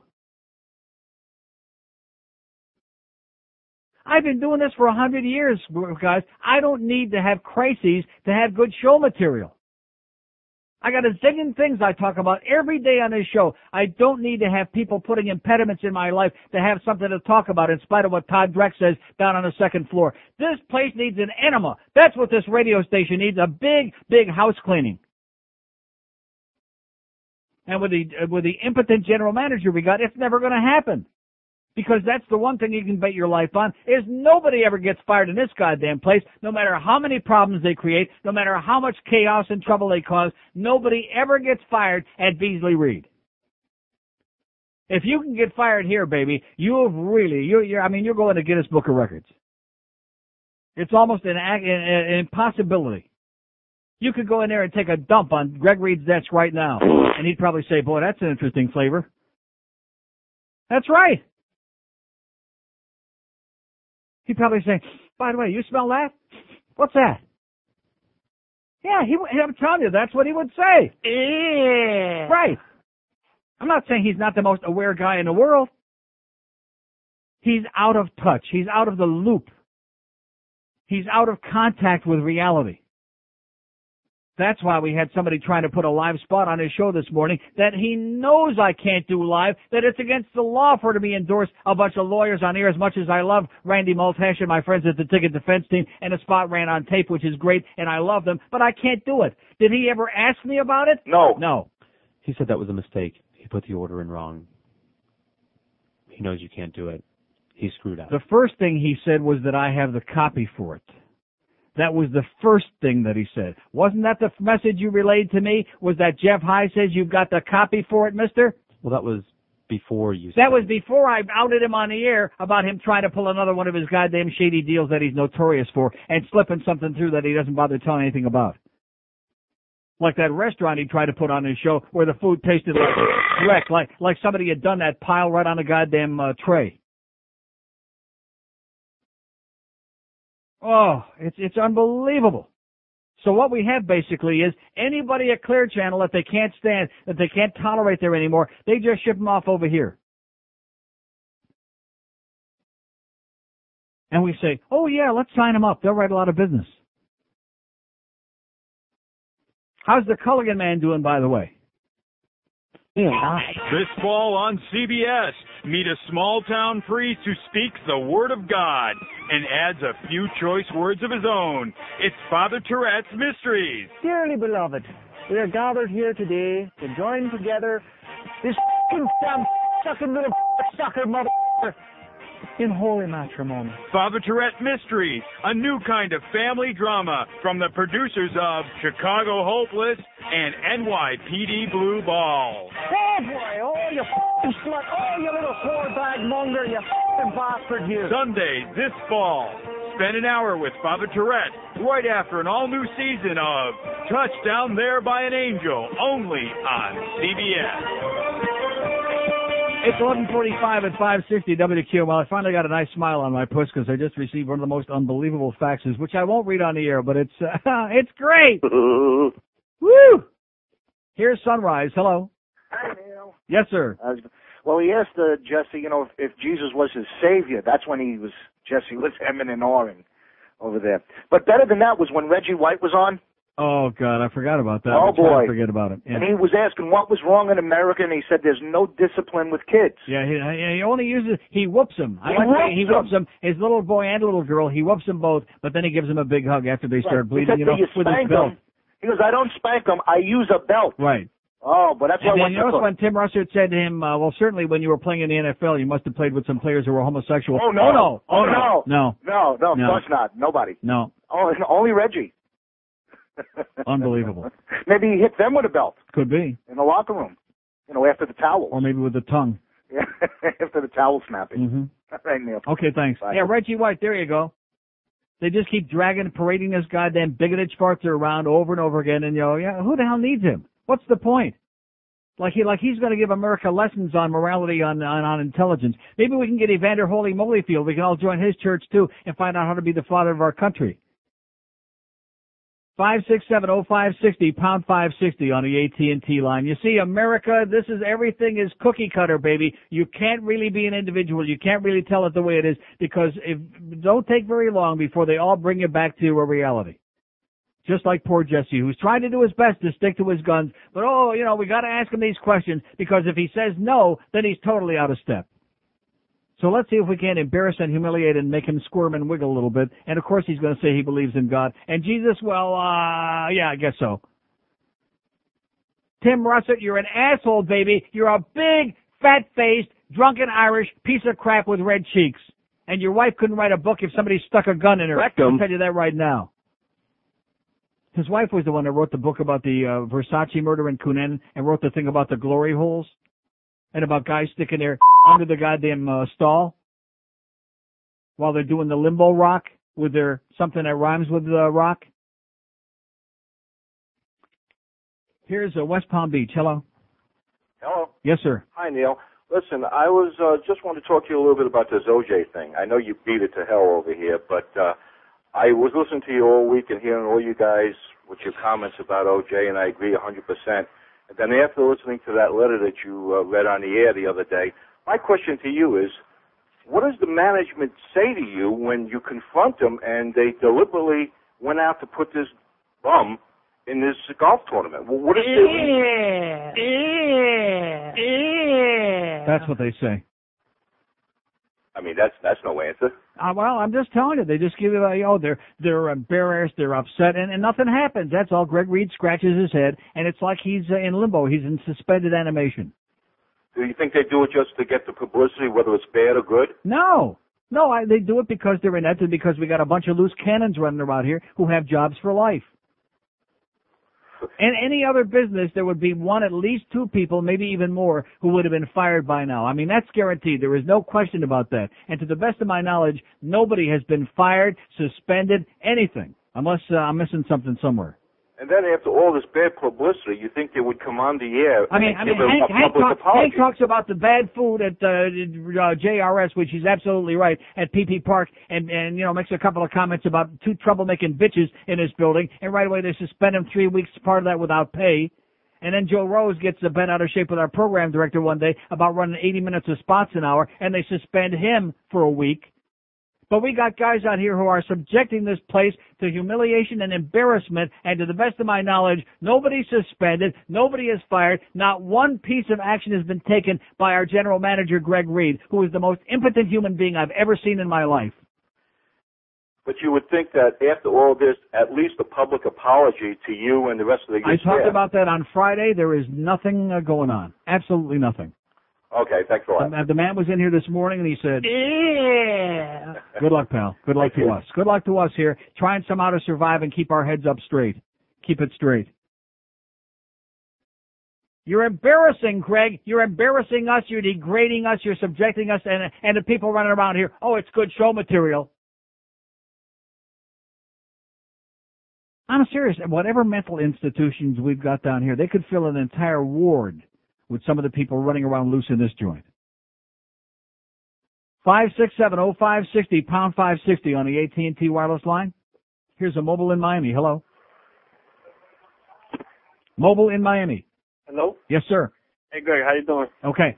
Hey, Neil, I'm just calling for Greg Reed. That, that man's a piece of crap because when they had that pound that six thousand dollars, ten thousand dollars giveaway, yeah, my girlfriend won it, and he didn't give her the money.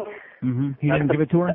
He didn't give us ten thousand dollars. That's yeah. the piece of crap that he is for mm-hmm. real life. And that's all I want to say. Thanks, Neil. Okay. Well, don't be listening to Power ninety-six anymore. I saw Kid Curry in the hall, by the way. I said, how's my tickets coming? Oh, you got them. Don't worry. Yeah. My Backstreet Boys tickets. And he went, yeah. like that. I don't know what that meant, but that's kind of what the sound he made as he was walking away. Yeah. Kind of like, don't hold your breath, fatso. Something like that. Oh, yeah, you got them. Sure. I believe you. Do I believe him? No. five six seven oh five sixty, pound five sixty on the A T and T wireless line. Here's Miami. Hello. Neil. Yes, sir. A message for Greg Reed also. I'm, I own a company. If if any of my employees would get caught, okay, being photographed at a nightclub with a murderer and a drug dealer, yeah. they would have some serious explanations to do the next day. Uh-huh. It, it's Foster, and who are the other two guys? Roy Foster and, uh, no, only one other guy, Sam Duque, our um, alleged uh, promotions man, who's kind of like Greg Reed's stepson, you know, kind of like a guy that eats dinner at their house several times a week, kind of like uh, another part of the fraternity here. Well, they have an explanation. They're sitting at a table, God mm-hmm. knows what time it is, at the beach, with a murderer and a right. drug dealer. Mm-hmm. I would bring him in for questioning, and then I'd give him all a drug test, and I bet you they'll fail. Pedro Guerrero, baby. You got it. How do you like that? Greg Reed, get with it. Okay. Bye, Neil. Okay, everybody inhale. I'll let you know when to exhale. Let's hold our breath and see when Greg's going to get with it. Yeah. Can't hold it that long, and my breath either. five six seven oh five sixty, pound five sixty. See, there's no follow-up. There's no follow-through. What they, the, what the, the, the method here is, they figure that you'll get all whipped up and excited about something for a couple of days, and then you'll forget about it, and they just cross their fingers and hope everybody forgets, and it'll pass. It's not going to pass, okay? Maybe we'll pass some gas, but this whole episode is not going to pass. We're trying to raise money here for a charity. We're trying to go out and put our best foot forward without the help of any kind of promotions or, or publicity or anything. We're just trying to do it on our own here, trying to do something good. And as usual, you're sticking roadblocks, you're sticking impediments in our way. And the fact that this goddamn minister at that church down there in the Gables is hawking and trying to come out O J, it's the full court press. O J, they're going to sick him on us whether we like it or not. We don't want anything to do with him. And let me quote the general manager from our famous uh, meeting last Tuesday, from our big summit meeting. Let me just quote him. Yeah. Well, that's only one of the things he said. He said, this station does not want to be associated in any way, shape, or form with O J Simpson. Now, why doesn't he record a statement saying that? Why won't he do the public apology that we talked about here on Friday, and we already had one caller suggest again, and rightfully so this morning, and apologize? We don't want to be affiliated with somebody who's one of the notorious scumbags of our time. The sponsors deserve that. That golf tournament deserves it. Center One deserves it. And the rest of us that work on their staff deserve it. But like I said, this man, he's like the frozen man. It's like uh, maybe somebody can thaw him out someday so we can actually take some action and do something. Do something. Here's a mobile in Key Largo. Hello. Hello. Yes, sir. Neil, uh, one question. Uh, the station collect twenty-five thousand dollars no, they didn't, charity. That was just another lie, sir. They didn't collect no twenty-five grand. It's another story that Sam Duque yeah, but, made up. But they only gave Center One. Sir, let me just say it again. They never collected twenty-five. He made the number up, sir. They collected a few thousand dollars, of which two, to a little over two grand was left for Center One. They didn't collect no uh, twenty-five. Oh. Okay, that, that that's a number he, that's a number he picked off out of the air to try to make himself look like a big shot. Okay, that explains it. Okay, Neil, love you, man. Take care. Thank you. Oh, see, this is what happens when you tell lies, Sam. This is what happens when you lie a lot. He might as well, just like last year when he brought that goddamn stupid uh, sign down when we started the Center One campaign. And to leave it to our friend Ron from the Whammy crew was the guy that caught it. Oh, yeah, I've got a goal of three hundred thousand dollars. He's got a goal. Like he's got something to do with this, Sam? And, and like he had made this graph, this chart up, and then come to find out Ron from Whammy uncovered, pulled off the side of the thing, and it was it was an old sales uh, chart that they had. It had nothing to do with Center One. They tried to pull a fast one again because everything is a joke. And the reason that people like Sam Duque can run around here acting like everything is a joke because he knows that he's never going to get his ass canned. He knows he can do whatever the hell he wants, and Greg Reed will never say anything. Besides, yeah. This is what happens when you run a mom-and-pop incestuous relationship kind of a joint instead of a business. You got people like Sam Douchebag running around, making as much trouble as he possibly can, making up all kinds of fanciful stories, going there on T V like he's our representative, talking to the guy from the Sun Sentinel, Josie Lambie, and hocking a China, some kind of conversation about Neil Rogers is suing a radio station, which caused more chaos. This man has caused more problems in here in the last week than most of you could cause in a lifetime if you set out to do it. But on and on we go, marching along, singing a song, and everybody, uh, I won't say everybody because most of the people there are oblivious anyway. All they want to know is when the ball games start. That's the problem. We're in a vacuum here on this station. We're on an island. We're on a total island. If you were to go out in the hallway now, like I just went during the last break to take a leak, you know what they're worried about? The promos for this game and promos for that game and who's going to be on for this game. That's all they're talking about. That's all they care about.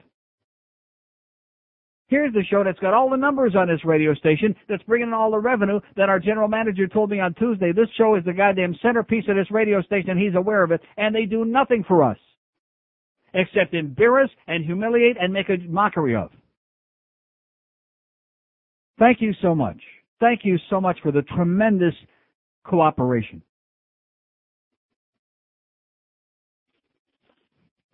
It's eleven fifty-six at five sixty Q A M. You know something? Seriously, I may have a stroke right now on the air. Remember John Penis was in here the other day? And I showed him this thing about the Brandy's copy, about nobody likes to shop. You were, you were, you heard the part of the conversation. And so we crossed that out, and I wrote in, men don't like to shop, because I told him women love to shop. They live to shop. So he brings a new piece of copy. You brought it. You handed it to me today. Nobody likes to shop, especially men.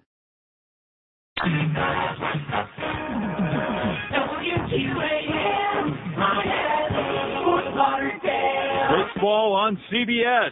Meet a small-town priest who speaks the Word of God and adds a few choice words of his own. It's Father Tourette's Mysteries. Dearly beloved, we are gathered here today to join together this f***ing damn sucking little sucker mother in holy matrimony. Father Tourette's Mysteries, a new kind of family drama from the producers of Chicago Hopeless and N Y P D Blue Balls. Hey boy, oh you f***ing slut, oh you little whore bag monger, you f***ing bastard you. Sundays this fall, spend an hour with Father Tourette right after an all-new season of Touchdown There by an Angel, only on C B S.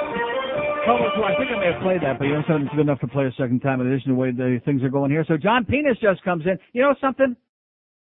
That's the amazing part of it is I like Penis. But in his case, I'll make an exception.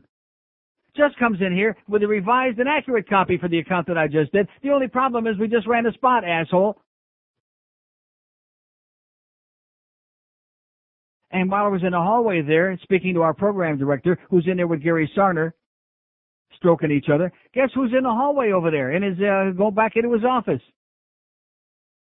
Who didn't get suspended? Who didn't get fired? Who didn't get the, who didn't even have the, the decency to vanish for a couple of days? Sam! Sam Duque-Reid.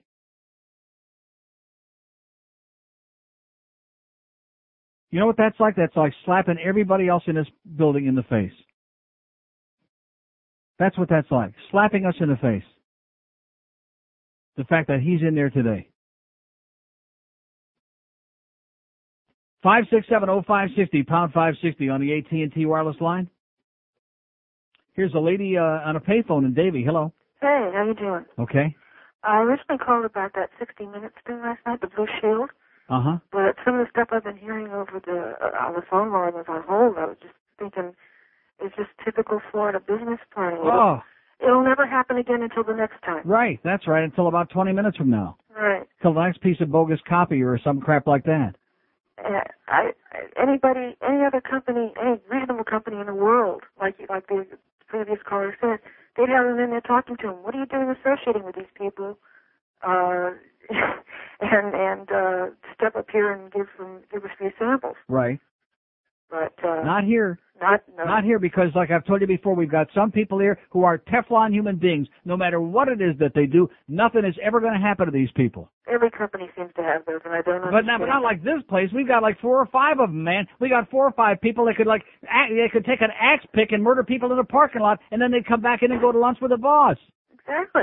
Even if it was the boss, they just go to go to, to lunch with the next one. Oh my God! I'm gonna let me just ask out loud, Norma Kent, what have you gotten me into, Norma Kent? What have you done to me? What have I done to deserve this place? I'm sorry. Go ahead. I'm just getting emotional. Well, but also I'm thinking about what you're saying about they're telling you about what to do about with the on air and with about the Center One, and I'm thinking all the years you, you've done each, and yet they seem to know better how to do it than you do.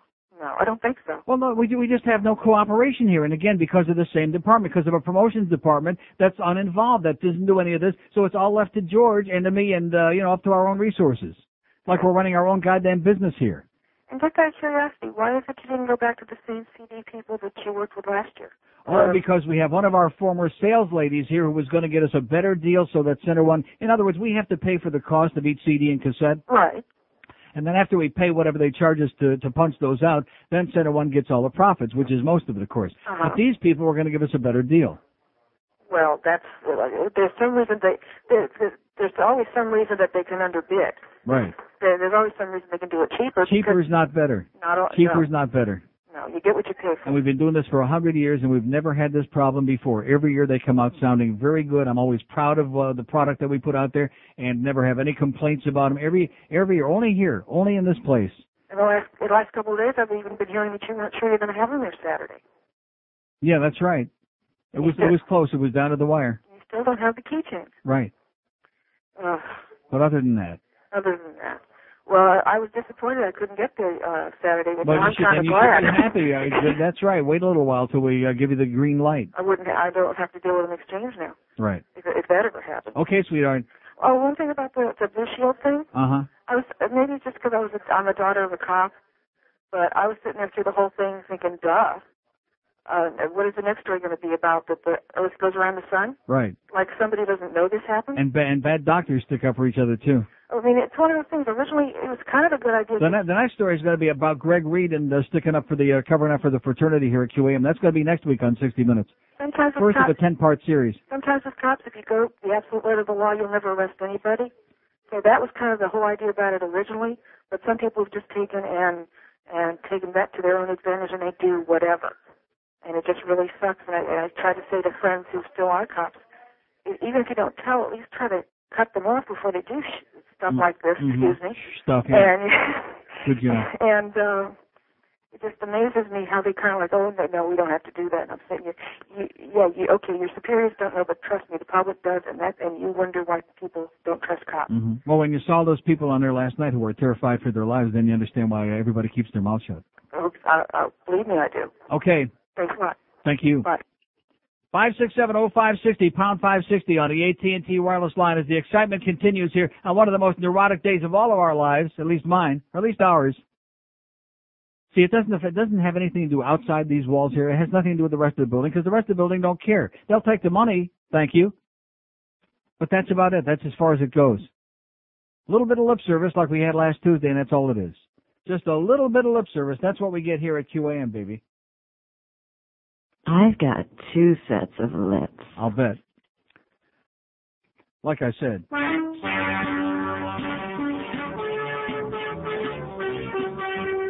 Way down south, past Hackensack, there's a town called Tamarack where you live. On a cul-de-sac, and you bet you're about to boy next door. They all drive for half a mile, and they wear that Gucci smile, and they stand in line a while, waiting on the early bird. Leave Manhattan, the Bronx and Queens, Staten Island too. Leave the Brooklyn City, the Tunnel, and look, look back. Down the Jersey Turnpike to Tamarack, stroll the mall, and the sidewalk sails from your hair as you wrap your nails to your friends. You're going to Bloomingdale, and they won't be far behind.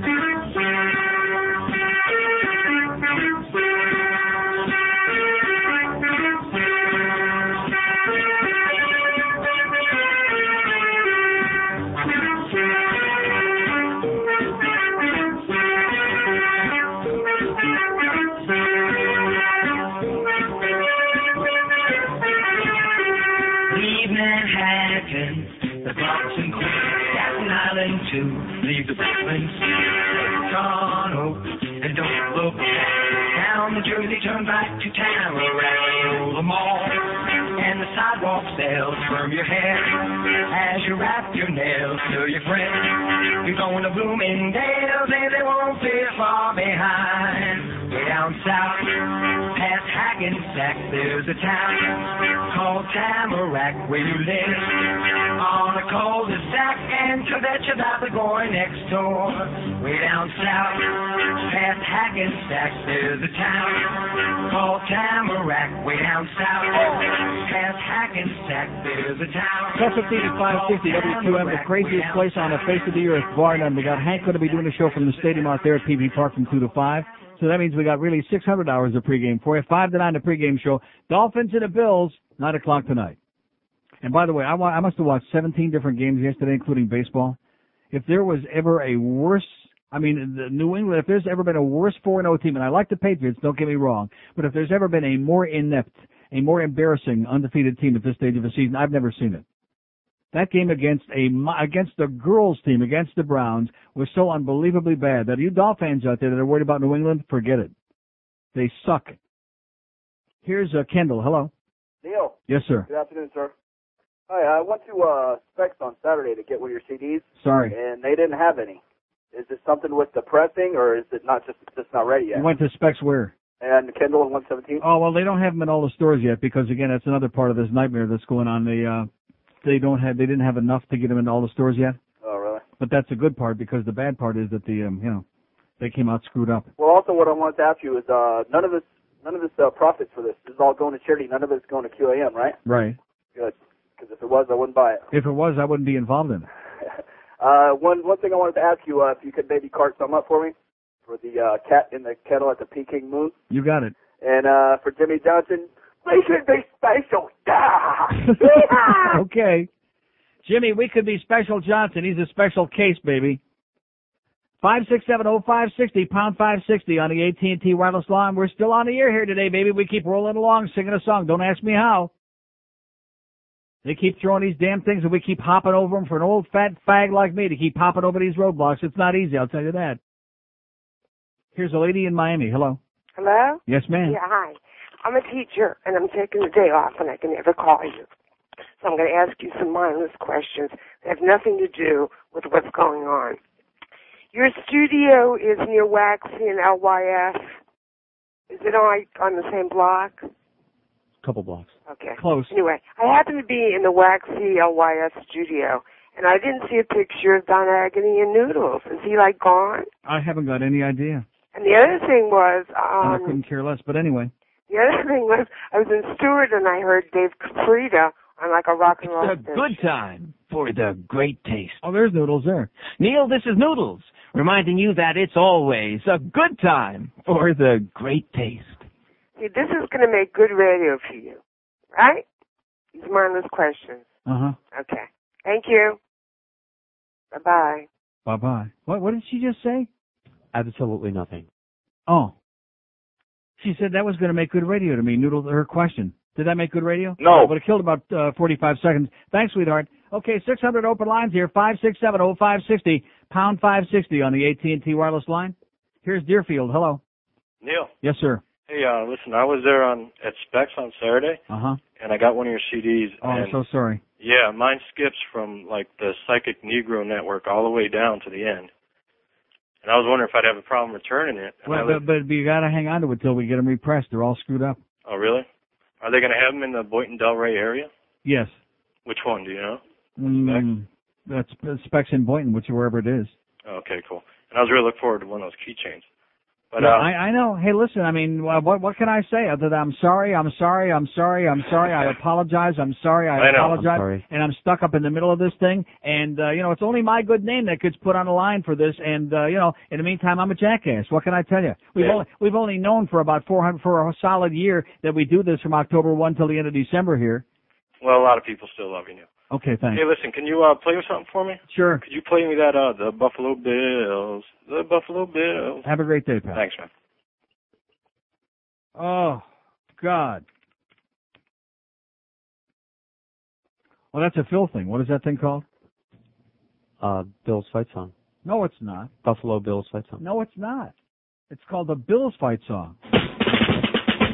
But that's still, we don't want to play that, do we? Well, Buffalo has a football team, the greatest in the land. And everybody thinks they're great, because they really are. The Buffalo Bills are the number one. See what I mean?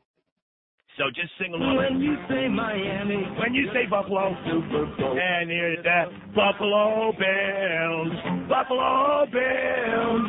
They're the greatest team in the history of the human race. They're the Buffalo Bills. They're the greatest team since sliced bread and canned beer. Yeah, there you go. And you and you jazz up that redneck stuff. You listen to that banjo. Holy sweet God, listen to that. When you say Buffalo Bills, it don't sound so rednecky, do it? Everybody sing along now. Are you Bill fans? Here we go. Well, the Buffalo Bills are the best team. They have the best record over the last five years. And they went to the Super Bowl four times, which is more than I can say for this uh, scum-sucking fish. And they're uh, the greatest, because I really like their uniforms. They sure as hell beat the heck out of having a fish on the helmet, because they're the Buffalo Bills, the best football team, what I ever seen in the history of my life. They are the Buffalo Bills, the Buffalo Bills. The home of Jim Kelly, the greatest quarterback in the league. Yeah, everybody, the Buffalo Bills. They're the Buffalo Bills. And they've been around longer than the stinking rotten fish. Well, they're the Buffalo Bills. Buffalo Bills. What would you rather have as a pet, a buffalo or a fish? Or cat. Did you ever think when you eat Chinese, it ain't pork or chicken but a fat Siamese? Yet the food tastes great so you don't complain, but that's not chicken in your chicken chow mein. Seems to me I ordered sweet and sour pork, but Garfield's on my fork. It's burnt here on my fork. There's a cat in the kettle at the Peking Moon, the place that I eat every day at noon.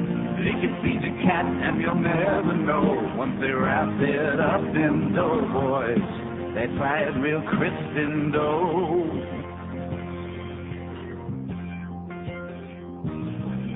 Shaolin asked if I wanted more, as he was dialing up his buddy at the old pet store. I said, not today, I lost my appetite. There's two cats in my belly and they want to fight. I was sucking on a roll it and the tums are two. When I swear I heard it mew, and that is when I knew. There's a cat in the kettle at the Peking moon. Think I gotta stop feeding there at noon. They say that it's feed for fish or pork, but it's purring there on my fork. There's a hairball on my fork. Alright. twelve twenty-two at five sixty W Q A M. five six seven oh five sixty, pound five sixty on the A T and T wireless line. Here's Liberty City. Hello. Neil, God, my Lord and Savior. Yes, sir, speaking. Uh, man, I'm home for lunch. Uh, I'm a twenty-six-year-old Schwarzer in Liberty City. Oh, and right. uh, I'm, I'm watching C N N, and they're talking about all the kids in Carolina. Somebody, some sponsor gave each and every one of those kids a stuffed animal. And they said that the, the idea behind it was so that no matter how hard things get, they can always have something to hold on to. Something to squeeze onto, yeah. Mm, sounds a little like, um, I don't, I don't know about know. you. I don't know about you, but no matter how hard things get, I always have something to hold on to. Yeah, but that sounds a little to me like, I don't know, religion? Mm-hmm. You know, and, and the thing that gets sounds me... Sounds like a security blanket, like Linus. It sounds like a crutch. Sounds like something Jesse Ventura was talking about when he said a crutch for uh, people with a weak mind. The little kids got weak minds, right? Uh-huh. But, uh, you know, I, I live here in Liberty City, and, and I'm black, and it's kind of funny because... You know, when I tell people, my, my in-laws, for example, that I don't believe in God, they say, oh, my God, I'm going to go to hell. I got to pray for you. Listen, listen. We live in Liberty City. Look around you, you idiot. Yeah, We're in of, hell. What kind of a God would let people be in a place like that? That's right. We are in hell. Neil, you do a great job. Take care of yourself. And I'll pray for you, brother. I'll see you in church. All right. Bye-bye. five six seven oh five sixty. Come on, let's go. Let's get with the program here. Now we got eight million open lines all of a sudden. We've actually been doing okay for some bizarre reason, considering the fact that my mind is a million miles away from here right now with all this swill. That it's like you're caught up in a tornado of crap. You can smell it. You can feel it. You can taste it. Here's a mobile in Fort Lauderdale. Hello. Yeah, Neil. Hi. First time caller. Love yes, sir. Show. All right. Now, I have to tell you a quick story. Um... It made me think of you. I live on A one A in Pompano Beach in a fairly nice area, and I stopped at my local convenience store the other night to get a pack of cigarettes. As I walk in, and I'm going to make a couple of references, you know, mild sexual and, and racial, but they don't mean anything. A, a totally reverse situation. I mm-hmm. walk into the store about nine o'clock, and a white guy, about twenty-one years old, runs out screaming and turning back to the black, gay, Haitian cashier, saying, don't let me see you on the street, I'll I'll kick your butt and I'll kill you. Uh-huh. At that point, there's uh, I go into the store all the time, and they're really nice guys that work in there, they're both Haitian. The gay Haitian starts to run out the store after the, the white guy, who starts to walk away slowly. Yaman. Yes. Uh, the other Haitian runs after him to grab him before he can go after the white guy, yeah. and they start to struggle in the store. I'm the only person in the store. Mm-hmm. He grabs made for easy smaller, shopping, I would think, yeah.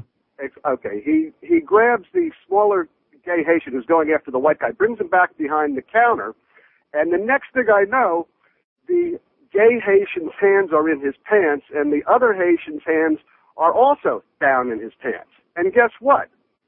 The gay Haitian, who was mad and going berserk, his eyes were rolling around in his head with anger over the white guy saying these things, pulls out a gun. Mm-hmm. Which immediately made me think of you, immediately made me think about not getting the pack of cigarettes that I had gone in there for. Right. And they're struggling with four sets of hands down the gay Haitian's pants. Uh-huh. Um, Maybe they were searching for his pistol. They might have been searching for his pistol. Right. Anyway. For his rod. Yeah. and um, Maybe Paxamine rod. Yeah, and the reason for the call is I could very easily see where guns are extremely dangerous. Right. And, uh, you know, there was, I, I guess there's a reason for the guy to have one because he works there. But, you know, he was going out out of the store after a white guy who evidently just, you know, ticked him off a little bit. Mm-hmm. And it could have been a case where we had another shooting, which was unnecessary. Oh. I'm out of well, material. Well, thank God he didn't reach for his waistband anyway. You got it. Because when you stick, you know, you stick your hand deep in your pants, you might get sidetracked. You got it. Okay, thanks. Thanks, dude. Thanks for the good news. There's a guy that, uh, a little uh, contretemps there. With some uh, gay Haitian, there's no such thing as no. A, no, he just made that up. Blackwood can't keep his pecker in his pants. dare, Pinks. I don't think I like you anymore. You used to watch me shave. Now all you do is stare at the floor. Oh, dear penis, I don't like you anymore. It used to be you and me, a paper towel and a dirty magazine. That's all we needed to get by. Now it seems things have changed, and I think that you're the one to blame. Dear penis, I don't like you anymore. He sings, dear Rodney, I don't think I'd like you anymore. 'Cause when you get to drinking, you put me places I've never been before. Dear Rodney, I don't like you anymore. Why can't we just get a grip on our man-to-hand relationship? Come to terms with truly how we feel. If we put our heads together, we just stay home forever, dear penis. I think I like you after all. Oh, and Rodney, while you're shaving, shave my balls. twelve thirty-three at five sixty W Q A M. So I just get a letter that is just so, it's enough to make you, you know, as if we haven't already had much time here today. The letter is from Patrick Beery, B E A R Y, in Highland Beach. And he includes a uh, poem, a long, long poem, the Ballad of O J. Simpson, that he's written in the Queens Bar Bulletin, March nineteen ninety-six, Queens, New York. And at the bottom it says, editor's note, Patrick Beery is a longtime member of the Queens County Bar Association and a former New York City administrative law judge. Keep that in mind as I'm reading you this note he sends to me. Dear Neil, I hope you're recovering from the O J disease and that the enclosed verse which I write did not cause you to have a relapse. From reading my lines, you cannot tell whether or not O J is guilty, and I don't really believe that he realizes what happened. Otherwise, how could he have acted so innocently and show such concern for his kids? He must have been on drugs that fatal night. In any event, he should be allowed to go on with his life. As another tarnished hero, President Clinton seems to be doing fine. Kind regards, Patrick Beery. Carbon copy, Josie Lambie, Sun Sentinel. P S. Despite all his glaring misdeeds, Bill Clinton wouldn't be barred from any golf tournament. You know Bill Clinton, who's the President of the United States, who didn't kill anybody that we know, who's still widely respected by millions and millions of people and can go pretty much wherever the hell he wants and play golf wherever the hell he wants. A blowjob and murder, they're the same. Yeah, that, that's right. A president who got a couple of blowjobs, and of course we know that O J never screwed around, right? We know that. Sir, thank God that you're no longer a member of the whatever the hell it was, and that you're a retired old fart down here, and just heaven protect us from you. You silly person, you. God. five six seven oh five six oh, pound five, the O J liquors. That's what we got. We got another American disease. We got O J. Simpson disease, and we have the O J. Liquors disease, all of which, by the way, are deeply infested right here in this building. five six seven oh five six oh, pound five sixty on the A T and T line. Here's Fort Lauderdale. Hello. Neil. Yes, sir. How you doing today? Okay. Good. Hey, uh, you may have saw this last week. It was in last, I believe, last Friday or Saturday's uh, Sun Sentinel. It's about that uh, principle from Saint Thomas Aquinas. Mm-hmm. Uh, did you read that? Yes, I did. The one that fondled the kid allegedly in the car? Just another isolated incident. Right. We got it, pal. All right. And don't forget, there's no fact in, in the church. five six seven oh five six oh, pound five sixty on the A T and T line. We got six hundred open lines here. We got an hour and twenty-five minutes to go until Hank Goldberg at two o'clock from P P Park. Here's Tamarack. Hello. Hey, Neil. How are you today? Okay. I got two two questions on another two, typical Q A M day, sir. Yeah, two different subjects. Yeah, other than the O J thing, how are you doing today, Neil? Uh, even worse. Um, one, one thing is a, just a, hot, a quick hockey question. Um, you know, I know that you're always pretty pretty critical of the Murray brothers. Um, I was wondering what you thought about the uh, decision to take Whitney and keep him off the line with uh, Bure. And I wasn't uh, too happy about it in the beginning, but he scored two goals on the other line on um, Saturday, and, uh, you know, if he's going to be able to score more goals that way, uh, more power to him. I, I, I still don't like Mellenby on the line, where the Mellenby's too slow. Well, yeah. He and, I, and I certainly, and Viktor Kozlov, you know, if you watched that game, were you at the game Saturday? Or did no, you but see I, it? I watched it on T V. Okay, well, you know, in the third period, Kozlov had a two-on-one with Bure, and, you know, if, if you got a two-on-one with a guy like Pavel Bure, you don't hog the puck, and, and Kozlov didn't pass it to him. He he went in too far, and he tried to shoot, and he shot it right into Kolzig, and never even had a chance to score. I mean, I did, you know, you gotta got, if you're gonna have a superstar like that, you've got to play him with guys who uh, can feed the puck to him and get him the shots. Although Bure had a couple of shots where he could have passed, I think, and... and and maybe uh, made some things happen. But I, I like the decision because I think that it is going to open up, and they each each of the lines got two goals. So yeah. We'll see how it turns out later on. My other question, completely un- unrelated, it seems to me that the station, Q, it's a Q A M question, mm-hmm. Q A M clearly needs you and not vice versa. Mm-hmm. And with everything that seems to be going on over there, I was curious as to how much longer we might expect to hear you at Q A M as opposed to some other position on the uh, A M dial. And what other position would that be? Well, I don't know. I don't know. If I don't either. If there's another position, uh, you know. Sir, I, sir, I got news for you. If there was another position where I could work on the A M or F M or the shortwave dial tomorrow, I would be there tomorrow morning. I see.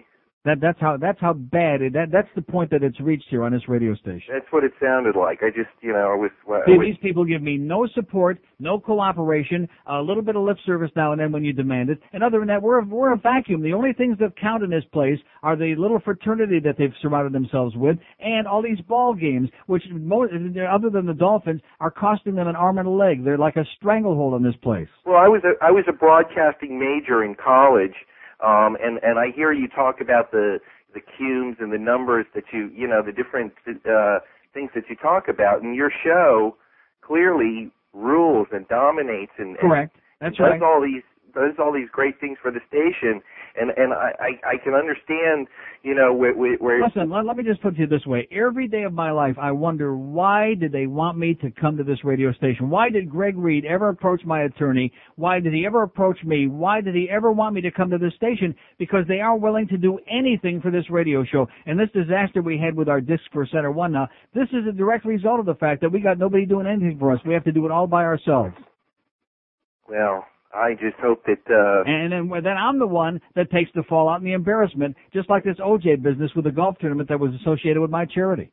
Well, it, it, it would seem to me that some other place could could recognize the numbers that you could bring and perhaps make you a little happier, and then uh, you you you probably show Q A M what, what what's going on. Okay, pal. All right, man. From your mouth to God's ears. There you go. Okay, five six seven. We got six hundred open lines here. Let's do it. An hour and twenty-one minutes to kill. Maybe I can get through this thing today, although it's really dubious.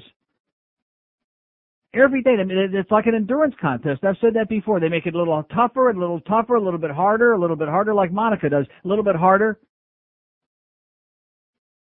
Instead of saying, instead of coming here, like I said, they should pick me up in a goddamn limousine and bring me here every goddamn day. I don't expect that. I don't expect to kiss my ass, but give us a little bit of something. Give us a little bit of cooperation. Give us a little bit of respect. And I'll say it again. Hank Goldberg gets suspended three freaking weeks because he dared to criticize the crap food out there at the ballpark and because he said a couple of unnice but very true things about a couple of female members of the inner circle in his joint. Three weeks. Joe Rose gets suspended for whatever the hell it was, a couple of days, a few days, because he's screaming and yelling at the program director about the fact they got six thousand spots in there, and then Tom Jick has got it in the Sun Sentinel yesterday's T V book about what a goddamn uh, format we got with eight million spots. But these people, you can't move them off the dime. You know, no matter what they tell you, no matter what lip service they give you, you cannot move them off the dime.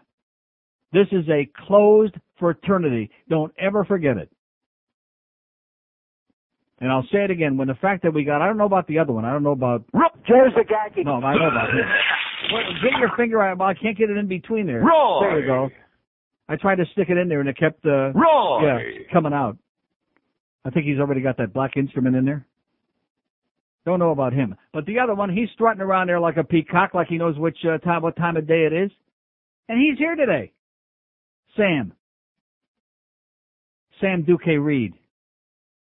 Floridians, dumb as dirt. Well, I think it's time I set the record straight about my friend George Bush. Some people seem their noses out of joint. If he did drugs back then, so what's the point? Because as a candidate, George Bush is fine. So what if he started a line? Well, he's the best damn candidate I've seen. I don't care if he pops amphetamine. President Clinton was a ticking mine. So here's to Bush, keep it alive. I guess I just don't understand what the big deal is. We've had many presidents in office who've done one thing or another. Take Gerald Ford, for instance. Obviously, he was on something. Otherwise, why was he falling down all the time? And take Jimmy Carter, for example. I bet he was so hopped up on skunk legal, he didn't even know there were hostages for the first eight months. Why even way back to Washington? I do believe the only reason he chopped down the cherry tree was because he had the munchies. Think about it. twelve forty-seven at five sixty W Q A M. We got eight million open lines here. One call on the board. Could be a lot of music between now and two. Sounds good to me. I could use the rest. God, just unbelievable. If you missed the beginning of the show, by the way, the psychosis started this morning, but that was only the beginning. When I'm coming to work and I'm listening to the Best of Neil C D in my car, and come to find out that it's a piece of crap. That would, that would be a compliment. That there's all this compression on it. Crap. There's all this, uh, uh, dead air in between cuts. Crap. You, you press a cut and there's like seven, eight seconds before it starts. Crap. And, uh, so what can I tell you except don't buy any yet? See, I hate to do that because now it takes our whole thing and it throws it, uh, into a pile of crap. Yeah. It looks like it's going to be three solid months of embarrassment with this deal. Starting with that golf tournament that we didn't want to be part of. And now we got uh, one of our ex-salespeople here who was doing us this tremendous favor and getting us involved with a bunch of new people that were going to put this whole thing together and save Center One a lot of money on the production cost. You know, it's one thing to save money on the production cost. It's another thing to expect people to give you twenty bucks for a piece of uh, crap. crap. That sounds embarrassingly bad. And so now we're scrambling around, trying to find out how quickly we can get them repressed and how quickly we can uh, make exchanges for those poor people that, uh, you know, have got the, although maybe they'll want to save these. Maybe they'll be collector's items, the original ones. I don't know. five six seven oh five six oh, pound five sixty on the A T and T line. Here's Kendall. Hello.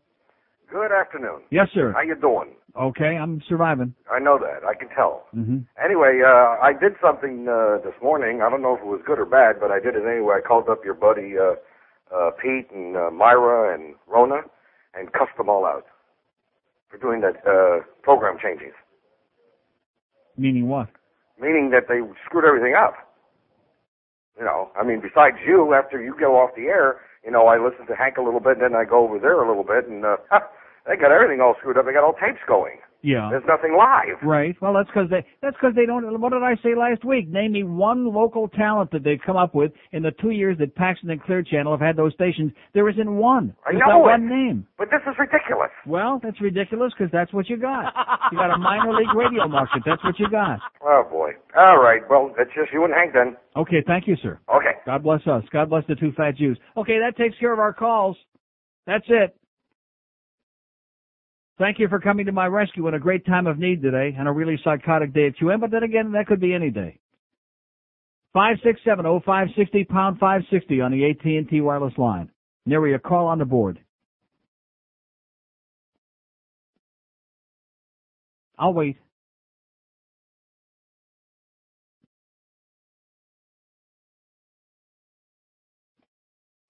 W Q A M.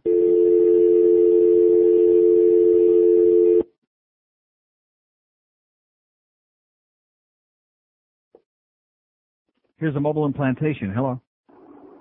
Hi, Neil. Yes, sir. How you doing? Okay. Ah, uh, so Phil's back on the air now. It's uh, pretty good listening. Uh, I listened to, of course, before you. Uh huh. Um, I don't get to listen to your show that much because I work now, but... Um, like I said before, that, Phil should be my worst problem. One of the things that I wanted to uh, talk about, I don't know if you talked about this, was the uh, Judge Ventura.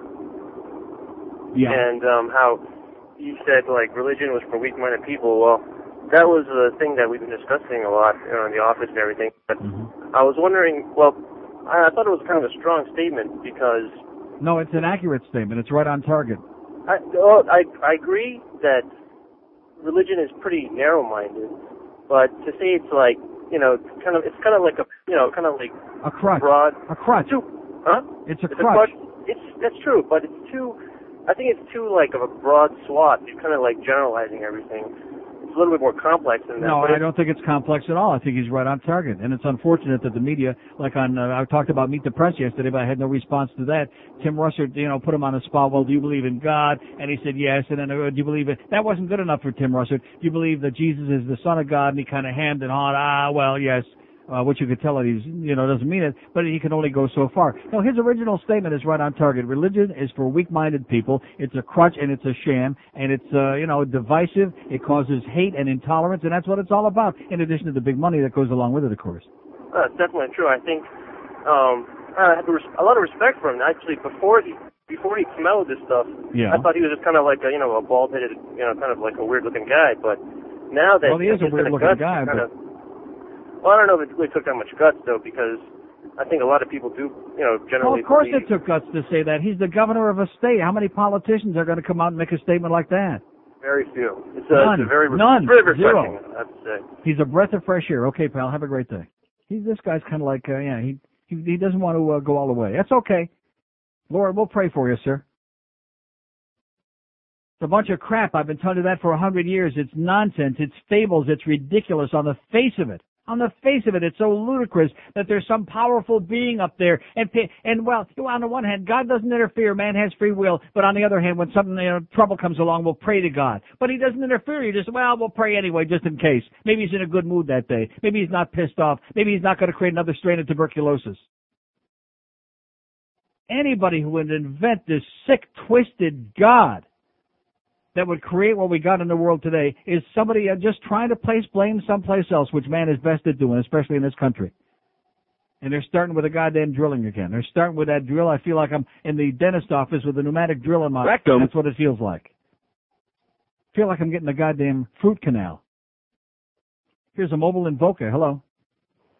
Neil. Yes, sir. How you doing today? The worst day of my life. Well, I'm sorry to hear that. The I'm about worst to, day of my life. I'm about to go into the dentist. It's probably going to be the second worst day of my life. Really? I wanted to uh, ask you about the game on uh, Saturday night. Yes, sir. In the first period, when when Bure and I think it was uh, Dvorak or somebody were crisscrossing, did, did, did our own man take them down when the fans were booing? No. No, one of the one of the one of the no, Capitals took him down. I didn't see that. I know he was tripped three times, and they didn't, Stewart didn't call penalty. Well, it was just inside the blue line. They hit crisscross. It looked yeah, like their own man took him it. down. I didn't see him. And uh, Paul Stewart, he was asleep. Yeah. Typical uh, refereeing. And, it wasn't a bad game, though. No, but he missed a couple. But I don't I'm understand. I'm not talking about the refereeing. I'm talking. I'm saying we won the game, sir. It wasn't a bad no, game. It was a great they performed game, a lot better than some of us thought they were going to. Sean Burke played great. Nobody wants to show any appreciation for what a great job this guy has done in goal for us. Sean Burke was great. I just don't understand if they protect if, if the league is supposed to protect the superstars like they did with Gretzky. I mean, look what they let happen to Madonna the other right. night, and also, you know, I don't know how they can just let these guys keep going at their bury. They all. don't care. They don't care. Only they only care about Wayne Gretzky. That's right. He had a spe- there was a special deal. He was the untouchable. He should have worked here at Q A M. He would have been another one of the untouchables. Well, Neil, I hope your day gets better. Okay. Goodbye. It will in about an hour and five minutes. Five six seven oh five sixty pound five sixty on the A T and T wireless line. Here's a mobile in Boca. Hello, Neil. Yes, sir. How are you doing? Okay. Uh, listen, you know, when when you play that commercial about uh, Jimmy Johnson and uh, he's saying that they have a chance to be special, is he is he talking about corn on the cob by any chance? Yes. He is, all twelve and a half inches long of it? Uh-huh. Uh, well, I, I always thought he did bear a resemblance to Ned Beatty, and uh, I just wondered if uh, we That's thought about That's what he's talking it. about. He said that corn sure is special. All twelve and a half inches long of okay, it. Okay, thank you. Dream on, sweetheart. I think you're about twelve inches short. five six seven oh five six oh, pound five sixty on the A T and T line. It's uh, twelve fifty-six at Q A M. Savan to two hour. Hi, Vay. Sports Talk Radio five sixty W Q A M. We thank the O J Simpson and Warren Taylor, though. Good morning, O J and L T. For five seven oh about the show. Now, here's O J and L T. Wubble, wubble, wubble, wubble. Yo, yo, and hey, hey, hey. Welcome to the house of O J and L T. Mm-hmm. We be your sports talk friend. What you be eating there, man? I be eating my breakfast. What's up with you? You haven't touched your sausage. I don't have a knife. Here, use mine. Chill out, baby. I, I said a knife, not a machete. Well, I always keep one handy in case I encounter those Colombians who uh, killed my wife. Yeah, like you be looking for him, huh? Mm-hmm, that's right. I know he'll show up on the golf course one day. Uh-huh. Speaking of knives, did you hear about Demetrius Underworld? Yo, he was stabbing himself all by himself. He should have gave me a call. I'd do the job right. Like slicing devil's hand. O J, you devil, you. By the way, I'd like to take this opportunity to thank the Water Nazi and Roy for giving us this opportunity of be having our own show. Yo, no one can squat like the Water Nazi. What you be talking about? He was outside the stadium the other day. Mm-hmm. I saw him squatting in the parking lot. Well, when you gotta go, you gotta go. Yeah, she went all right in every way. Mm-hmm. That's right. She was squatting and dipping and twisting and pissing and uh, leaving souvenirs. Now I understand. And all this time, I thought I'd be kicking an alligator. Well, who's there? Who that be? Who that be over there? That's the program director. What do you want? What do you want?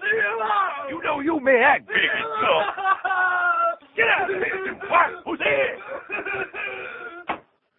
It's six oh nine on W Q A M. Get off your duff. Get off your duff. Okay, it's one o'clock at five sixty W Q A M. It's our big one to two hours. We tried desperately to find a few marbles, okay? I had all of my marbles when I walked in the door this morning. Now there's several, I believe, rolling around on the floor. Let's reach uh, down and grab a handful, okay? By the way, thanks for coming by, uh, Jacob. Yeah, Jacob comes to the hockey games every now and then. Yeah, you can come and uh, sit by me anytime you want, Jacob. Not necessarily in that order. Five six seven oh five sixty. Yeah, we had a really great crowd there on Spec Saturday. It was. It's too bad that it has to turn into a pile of uh, crap like this, with the C Ds all screwed up, and probably the cassettes too. Crap. Although one good thing, a lot of people bought the previous years. I, that was amazing. They were buying the, the best stuff from all kinds of previous years. We did real good on that. But the best of ninety-nine, my best advice to you is don't go out there and buy any until we get this thing straightened out. Have we had an answer on that yet? No. Have we got any uh, date for when these things are going to get redone? No. What the hell's going on here? No. No. Which confirms my worst fears and nightmares is that this is going to be, uh, you know, ain't going to happen overnight. Doing the best I can, that's all I can do. I'm doing the best I can. That golf tournament, did we have anything to do with that? No. Did we want to be involved in it? No. No. Here's Miami. Hello. Hey, Neil. Yes, sir? I uh, just wanted to fill you in on something I thought you might be interested in. My brother's school, they're making him now wear name tags that will be punishable by suspension if you do not wear them. Yeah. And is that right about, does he uh, wear that right near the hip boots? Uh, it's it's right in the genital area, uh-huh. Pretty close. But uh, it's I think they should be not wasting their time with that. And and what if they suspend the kid, then he can't learn? How about feeding the kids lunch and teaching them something and getting them some textbooks? Doesn't that sound uh, preferable? He, he goes out to eat every day at a pizza place. How do you like that? So he, he won't stay for food. But uh, also with Demetrius Underwood, he said the devil made him do it, I think, in the paper. By the way, did you see uh, about one of his uh, other cult members? They found him in the freezer at a, uh, in a in a locker at Michigan State at one of the dormitories in the basement? Yeah, he went to the same church that he went to. Right, one of his one of his cult brothers, they found him deader than uh, crap in a meat locker at Michigan State. Oh! Spartans, baby! It's a sad scene. Like I said, fun for the feeble-minded. Have a great day, pal. You too. See ya.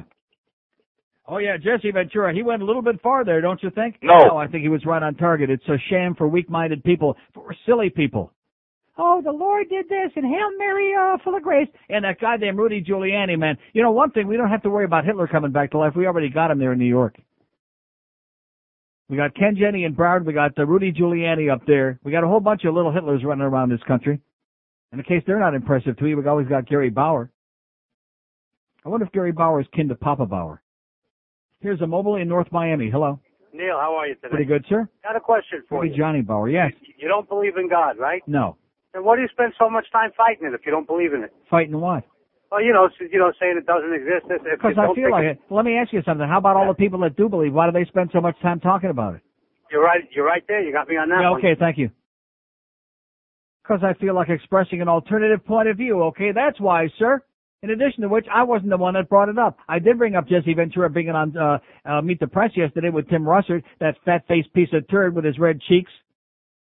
I'd be red in the face, too, after asking a bunch of stupid questions like that. I'm surprised you didn't ask him about, uh, you know, the Holy Ghost and all this other crap. See, that's the media for you. It's always the goody two-shoes. Even the atheists in the media have to put on this act because then they're acceptable to the masses out there, the asses who are the masses. They have to put on a big act and pretend that they believe this crap, too. Phony balonies. Here's Miami. Hello. Yeah, hey, Neil. Yes, sir. How you doing? Okay. Okay, Neil, listen, I got a question about the Macarena. I was there for opening night. I, I enjoyed it. I thought that, I thought it was okay. Yeah. But I have a question. I was also there preseason for uh, the Tampa Bay game. Yeah. And I noticed that on Saturday night they changed the lights behind the goal. They have the large lights now. Yeah, we got real goal lights so you can see all over the arena. Well, when yes. did that happen? Just recently? It they, must ju- they just put them in. Okay, so I guess you were instrumental in that. I, I, I was absolutely, I was absolutely responsible for it. They call them the Neil Rogers Memorial Goal Lights. That's right. Okay, but at least now we can see when the when the puck at least when the light lights up. That's right. All right, Neil. Listen, I don't want to hold you. Have a good day. Thank, Thank you. Thank you. And there's a guy that at least had a good time and saw the goal lights instead of these other people. Wah, wah. What's what's not to like? It wasn't the most exciting game in the world, but it's opening night. The team looked pretty good, I thought, better than I was expecting. Our defense needs a lot of work, but nonetheless, Sean Burke played great. Ray Whitney was great. Pavel Bure, like I said, is worth the price of admission. What the hell do these people want? God, these, you know, we got so many people in this town wouldn't know a good thing if you stuffed it in their rectum. Oh, they still wouldn't recognize it. Probably think it was an Oscar Mayer wiener. It wasn't that bad. It was a good start. Got the two points. We'll take it. Thank you. We'll take the four to one lead victory in Montreal, too, by the way. Oh! Here's uh, Fort Lauderdale. Hello. Hello? Yes, sir. Neil. Yes, I am. I saw you at Specs on Saturday, and you were a gentleman to me. Yes, I was. I know. And uh you didn't buy the new C D, did you? Yes, we did. Oh. And I went into the car to play. Oh. I wanted to play the Backstreet Boys first, right. Number thirty-nine. That's what I did. Oh, and, my God. And right after that, it goes into that handgun one and things are skipping and spurting and oh. uh, uh, it, it wouldn't play for you. I go, what's wrong with this? Oh. Hang on to it, pal. We'll, we'll exchange it for you. I, I got the uh, receipt. Don't worry. I apologize profusely. It's okay. I'm so sorry. Uh, another thing I wanted to bring up was, uh, did you hear about the uh, girl that got killed outside a nightclub in Miami? Yes, fifteen-year-old girl in a nightclub. Right. There you go. What'd she be doing there, by the way? That's why now the, the, they had the uh, on the news today. They had the, one of the uncles saying, "Oh, we're we're looking to see if they let her into that club. It, you know, she shouldn't have been in there at fifteen." I go, you know, did he say anything what about, about, what did about he the say parents' about responsibility? Her, did he say anything about her baby? No. Oh yeah, she got a baby too, you know. Oh, that's good. Mm-hmm. Fifteen. Right. Yeah. But the, it's not the parents' responsibility to uh, keep her at home at, at night. It's the nightclub's fault for letting her go inside the nightclub. Now you're talking. So. Yeah, you'd be making too much sense, man. I know. Okay. All right, take care, Neil. Okay, I'm sorry. All right, no problem. Bye. We had so many wonderful people come by, all nice people. I even uh, didn't mind the guy with the eyes that much, even though you ate him like poison. I mean, they hung around too long. But even he was, like, rather uh, benign as opposed to usually malignant. It was a, it was a great day. It was two hours that made me feel almost human again. I mean, there were just lots and lots of living and breathing people. Even Boca Brian was there. In spite of his being there, I had a good time. Even he didn't get me depressed. Seeing Todd Dreck and Todd Winnick there, that made me kind of upset. What the hell was Todd Winnick doing there? And then Peter Leonard's running around. Number two man at Clear Channel. There he is, number two. I thought they were going to have like a brawler in the middle of the store. That would have been good.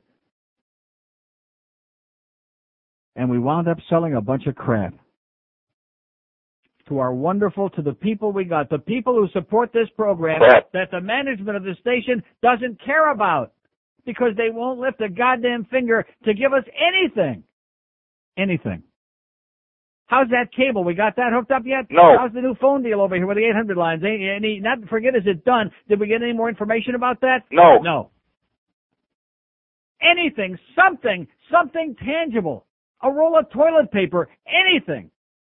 to give us some indication that this show means something to this frickin' goddamn radio station. Anything. Besides lip service. Nothing. Zippity doodah. How about a five-minute suspension for these two bozos that uh, held us up to such ridicule and embarrassment? Five minutes apiece. Can we get that? No. Five seconds. No. Push. Hi, I be Roy Simpson. I be, I be Roy Foster. And the, the reason I sound this way is because I have my nose inside O J's ass. Rectum. What you do, man? Could you get that microphone down a little bit lower there? You got it. O J disease is a direct result of chronic jock sniffing. You see, it ain't so much he'd be murdering two worthless white people. It's because he's a jock. You folks like me and my white lady girlfriend have an incurable fetish for doing the down and dirty thing with sports jocks, like my close and thirsty little friend O J. Hey, don't touch that! Could, could you move off a little bit, O J? I move off, but you want me to put your hand. You be tickling me. Don't touch that again. Get out of there. Where to put my hands? Don't worry about your hands. I cut them off. To find out more about O J disease, seek employment at this station. Oh, man. It's uh, one fourteen at five sixty W Q M. five six seven oh five six oh, pound five sixty on the A T and T line. Here's a mobile at Homestead. Hello. I want to get crucified. All right. I'll pray for you, sir. Here's a mobile in Davie. Hello. Neil. Yes, sir. How are you, sir? Okay. Uh, I got a quick Ken Jennings story for you. Yes. Uh, I just applied for a D S O to be a, a police officer there. And uh, I filled out my application form. Everything was in order. Everything was well done professionally. Uh, a week later, I get a, a reply saying that my name has been removed from further consideration due to the fact that I put, I smoked weed twice in high school. Oh, my God. And uh, that was over four, uh, actually five years ago. Yeah, and, you, you uh, got to lie, man. You have to lie. You can't be uh, honest. Yeah, yeah, you have to lie a lot. The funny thing is about it is that I served, I just served four years in the Coast Guard. Right. On a, an elite counter narcotics team. So, you know, they're judging my moral character on what I did, you know, in, in high school. Mm-hmm. So I called the officer in charge of recruitment, and I go, you know, what's the problem here? And he's like, um, you know, you fall well outside our standards. Yeah, you're a pothead. Yeah, exactly. I go, you know, whose standards are these? And he goes, it's Sheriff's Ken Jennings. Mm-hmm. So, uh... Yeah, it's Ken Jennings for you. That's all I got, Neil. Probably did you a big favor, man. Good luck. Uh, thank you, Neil. How do you like that? The man that put the B S in the B S, oh! Ken Jennings, don't want those weed people. Those potheads smoked a couple of pin joints uh, with Clarence Thomas a few years ago. Well, you know, pin joint, pinhead, that's Ken Jennings. Greatest fascist we ever had. He makes all the rest of them. He makes Nick Navarro look like a great guy. Miss him now, you know, with that white hair. Here's Doral. Hello. Neil. Yes, sir. How are you? Okay. I was at uh, Specs uh, Saturday. Oh, no. Okay, listen, it was great. It was great. Uh, you were great, actually. The problem was I live in Homestead. I drove all the way up from Homestead. Oh. And uh, I was the guy with the uh, Keith Kachuk jersey on. I don't know if you remember me, but... Right, of course. Yeah, okay, and uh, it was great. Thanks for signing the picture and everything like that, but... You bought the C D? I did. I did. I got uh, I, I got home. Everything was great until the Britney Spears song came on and started skipping around like crazy. Oh. I, and that's my favorite. And I went, oh, no, you know. On top of the fact that all the way up from Homestead and the keychains weren't there, you know. Mm-hmm. But uh, other than that, it was worth it. In addition to which, we got people going to the Specs all over town, and, uh, you know, they don't have the disc either. It's just another part of a disaster. I, you know, I have to ask myself, why do I get involved in this every year? Why do I keep doing this? I mean, it's a great charity. I gave a big check of my own on Saturday, but why do I do this? You know, what, what's the point? Just to bring on a lot of aggravation. It, it was a great event. It was one of the best I've ever had. That place was packed. Right. It was packed. I had a we great time. We were packing it. Yeah, I had a great time, but uh, but thanks again. Well, just uh, hang on to it. We'll uh, replace it for you, okay? Sounds good. Please. Thanks. Uh, uh, yes, I'm, I'm getting ready to do a duff. I am. I'm getting ready to do a duff right here. I just, I can't deal with this. I mean, you know, if it would have been a bad turnout or something, if maybe like five people would have shown up and they all turned out to be a bunch of jerks or something, then you, who the hell cares, you know? But it was one of our all-time best appearances. We had a zillion people, some of them driving from as far as Fort Myers coming over here. I, oh, we haven't heard from them yet. Can you imagine? And I got news for you. They're not going to be driving back from Fort Myers to swap their C D. We'll have to do it by mail. And we'll pay the postage. As the nightmares just continue here at W Q M, the source of continuous, never-ending embarrassment. You got to admit one thing, folks. We may not be good, but at least we're consistent. Oh! We're consistently embarrassing. You got the golf tournament. You got the, uh, you got it all. Then you got Pedro Guerrero, too. Here's a mobile in Hollywood. Hello. Hi, Neil. Yes, sir. Thanks for the order. Specs was dynamite. And uh, the, C D, uh, the C D skips, so uh, I guess there's going to be a giant... Sounds like uh, Woody to me. five six seven oh five six oh, pound five sixty on the AT. Who the hell are you kidding, okay? Call back up on the sports shows. It's Steve from Hollywood, okay, jackass?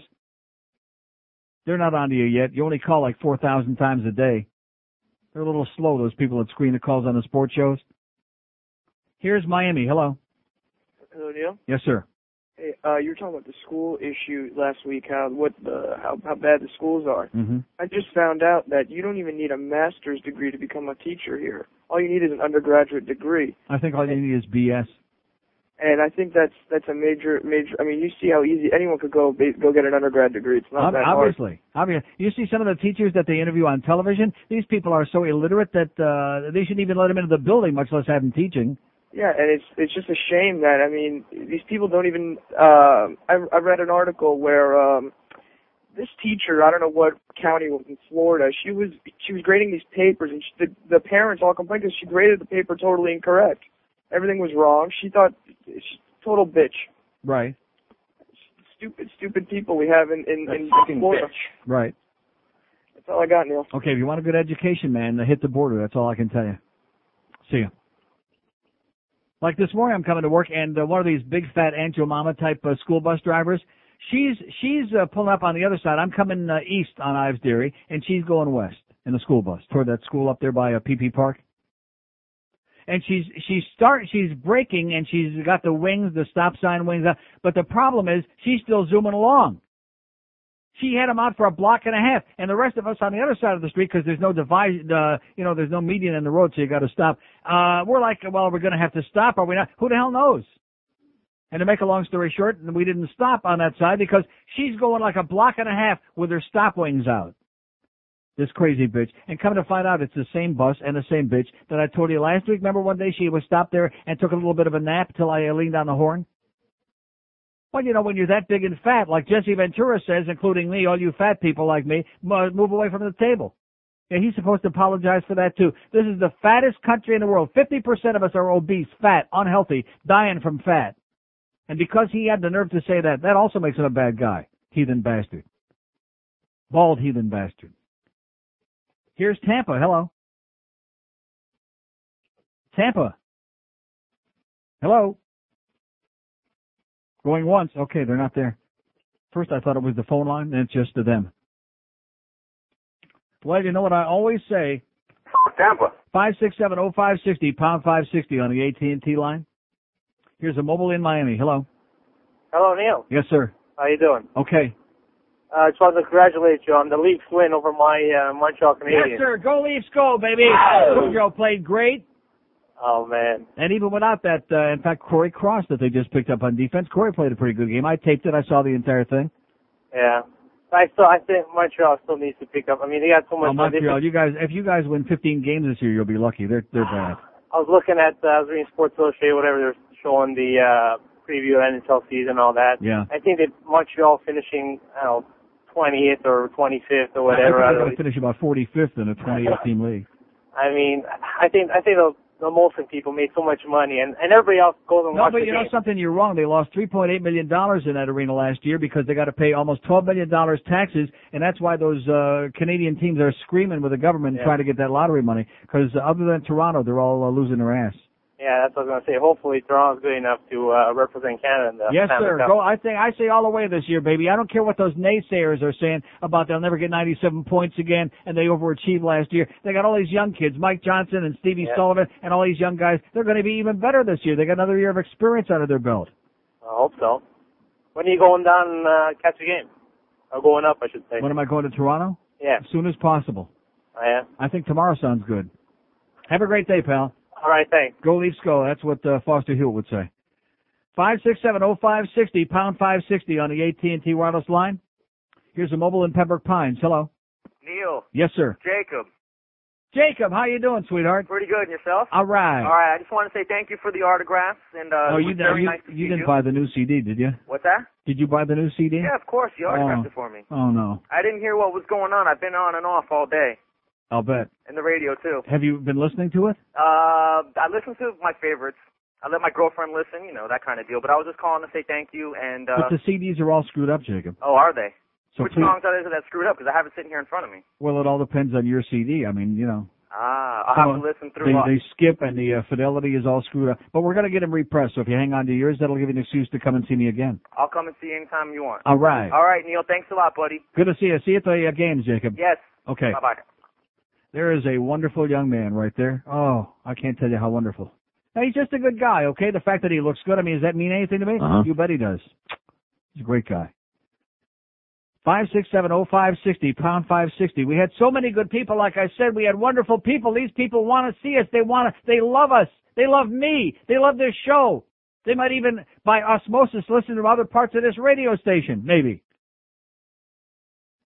And what do we do again? Again, we give people a shaft. We just got through giving them the shaft with that stupid golf tournament and embarrassing a whole bunch of people, including some sponsors. Now we're giving them the shaft with these crappy ass C Ds.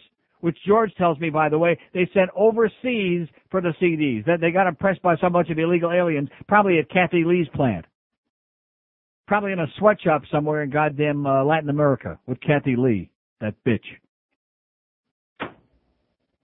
God. How many ways can you say, I'm sorry? How many ways can you say that? I'm sorry, I'm humiliated, I'm mortified. Although I'll tell you one thing, I'm getting used to it because I work here. When you work in this radio station, when you wake up in the morning, you're embarrassed.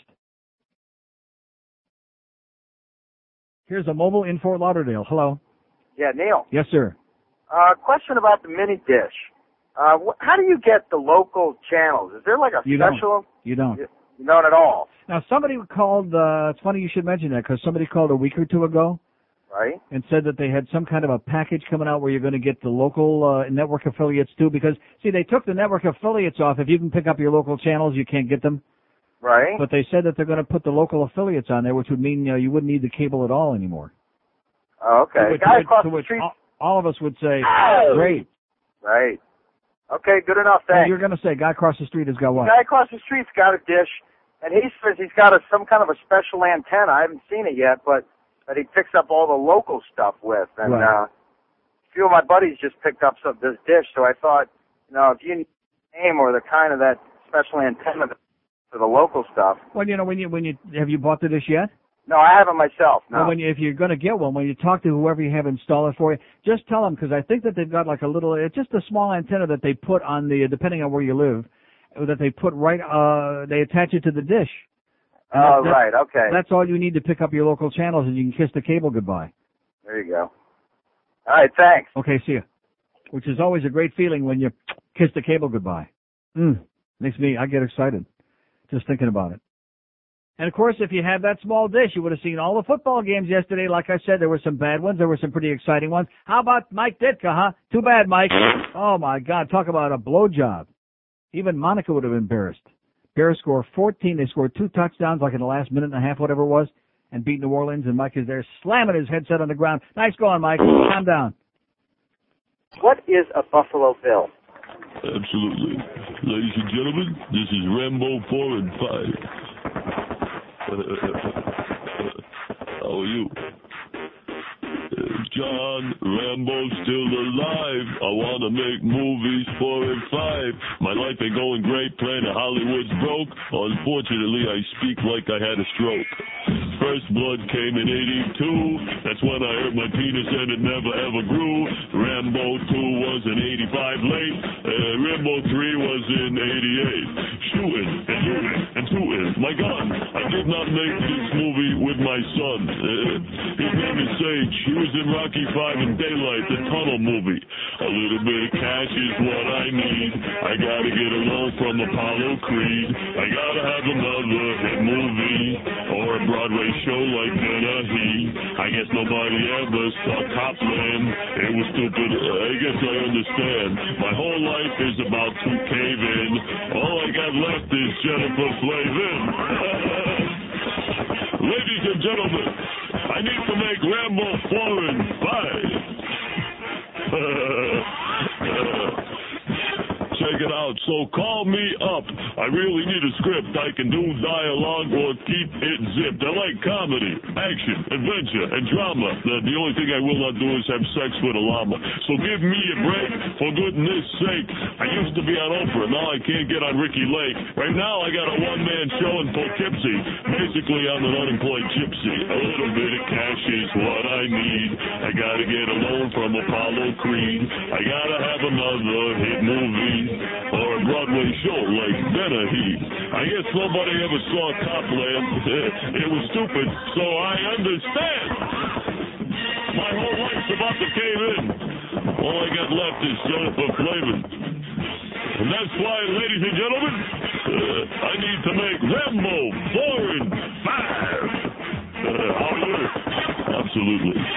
one thirty-three at five sixty W Q M. Here's a uh, ridiculous fact from the C E O guy, the C E oh. guy, whoever he is.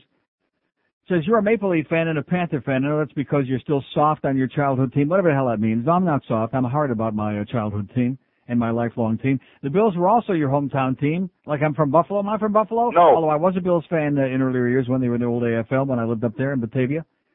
And now you come across as a Dolphin fan. I'm a Dolphin fan? No. Why the hell did I say that? Please give us your thoughts on the game's outcome. I think you're interested in the Flutie comeback as a hometown guy and would hate to see a Skin Flutie event. No, I'd like to see a Skin Flutie event, but not with anybody playing in that game tonight. Maybe with Jacob. How do you like that? I think the Bills are going to kick their ass. How do you like that, sir? I'm sure it'll make you happy. Because I think that the whole league is, I mean, they found parity, all right. They got mediocrity. You watch those games like yesterday. Mediocre, I mean, real crap. And if Jimmy thinks that these guys are something special, oh, just remember that they struggled. They just barely squeaked by a horrendous, a grotesque Arizona team with Jake the Plumber, who threw, what, one hundred twenty interceptions in that one game, something like that? Uh-huh. They're a joke. They're worse than a joke.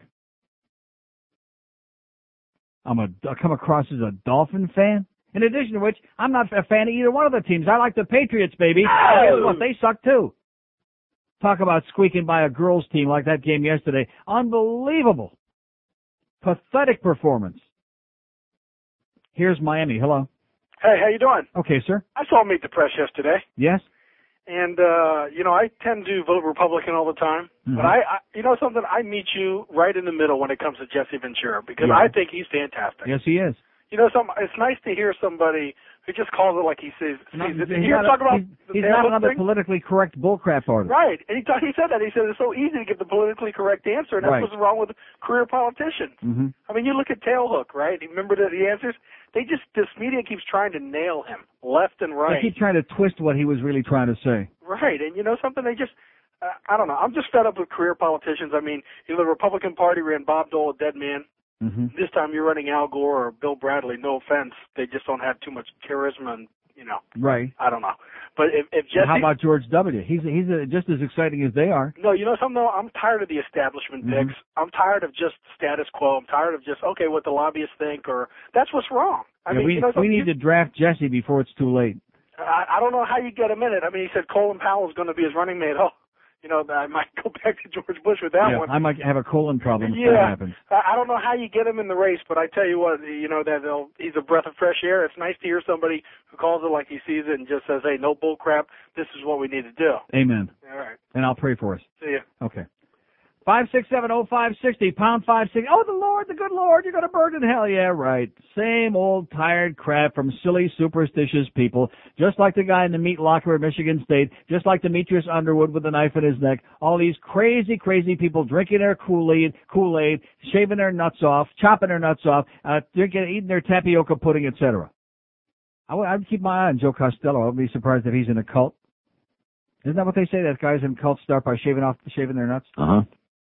Here's a mobile in Tamarack. Hello. Hello, Neil. Yes. I got two questions. Number one, with hockey, What is the story with Harry Sinden? Does he want to win, or is he looking to prove a point? What is the story is that, you know something, I, even as much of a cheap prick as he is, I am so excited that the guy, that this year they finally got together and they stopped paying the big bucks to these, because hockey was going to go the same way as baseball and all these other sports and basketball. It was turning into a joke. And they finally got together and they said, you know what, you want all that money? Too bad. Go sit on your ass. Just like in Mike Greer, that Schwarzer up in Edmonton, they offered him a million dollars a year, and he didn't want to take it. And Glenn Sather said, you know what, I hope you enjoy your retirement, Mike. I mean, they didn't sign Dmitri Chris, uh, Kristich, and it's, it's yeah. obviously there's collusion with the whole league. You think they'll sign Defoe? I mean, he's a key man for them. Without him, they don't make the playoffs. You know something? The, sooner or later, you have to put your foot down and leave it to a cheap prick like Harry Sinden to be the one to do Nobody it. Nobody squeezes it more than Harry. That's right. Uh, another thing. This and by the way, the Leafs and the Bruins tonight. I know. Another thing, this is an Alta story. I just got back from Publix. You know, the lotto was down yesterday. Yeah, right. This is unbelievable. So I go in there, and I'm waiting online, and for some reason, everybody online that wants to buy lotto is over the year of death, and they all got, why do they have to go up with the carts with them? They finally oh, get to me, mm-hmm. and a lady sticks a mug, and she wants to know the numbers, and she's writing, this is great, she's writing the numbers of the lotto on a coupon. She sticks her, so I stick my head right in her face, and I said, lady, you know, I'm ahead of you. What are you doing? She don't even answer me. So yeah. just for you, I gave her a big, oh, and that was that. Play Britney Spears, please. Okay. You got it. Thank yeah. you. Pal. Bye. Hey, maybe I'll play it off the best of C D. It'll go like that for no extra charge.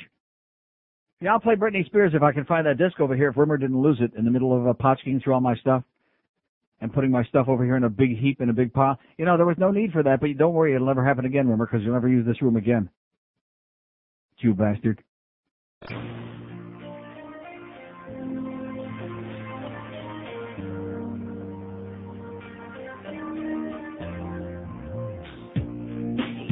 me that you love my eyes, but I know that you keep on checking out my eyes. Don't blame you, cause I'm very cute. Check out my breath, they're poking out my that you, you come on to me and let the things in my ear, and it sounds so odd, but if you wanna date me, move slow.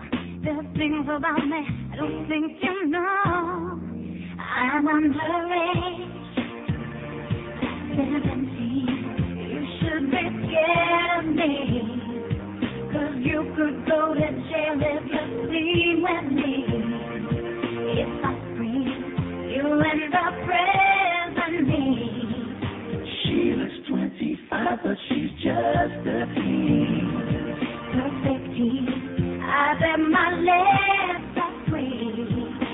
Daddy called the cops last night. My breasts are perfect to me because I've had surgery.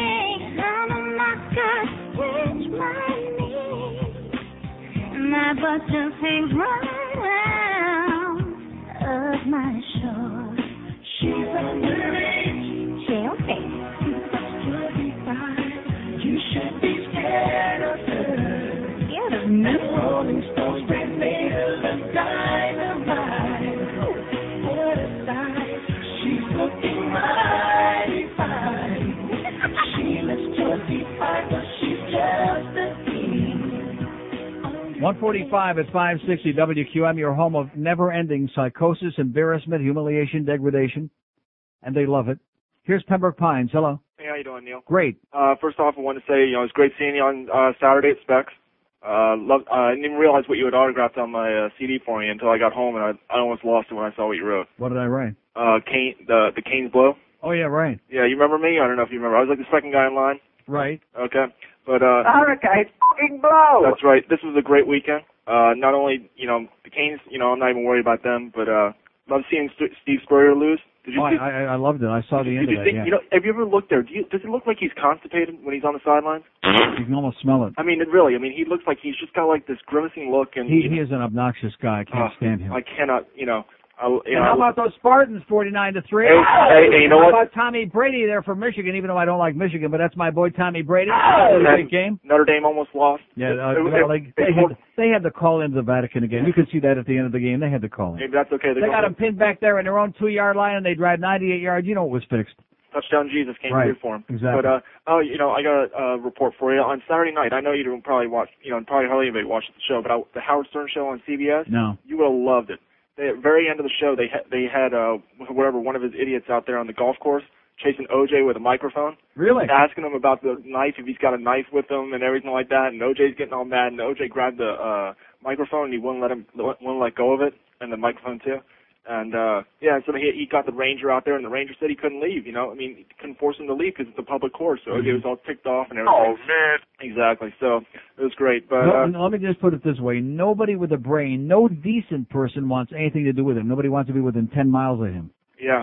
But, I mean, it is, it is fun, you know, just to screw around with him and stuff like that, you know, just to – like that. I mean, I wouldn't want the guy's autograph. I can't believe people were actually asking yeah, for an autograph. Yeah, he'd be fun to put up on a crucifix. He'd be kind of fun. You know, and uh, and all. But, um, all right, Neil, uh, love the C D, except for the parts that don't work. Well, but, uh, just hang on to it. We'll swap it. Okay. Uh, the C D or my thing? See ya. Okay. We'll swap it for you. Get you a new one. And the C D, too. five six seven oh five six oh, pound five sixty on the A T and T wireless line. Here's Sunrise. Hello.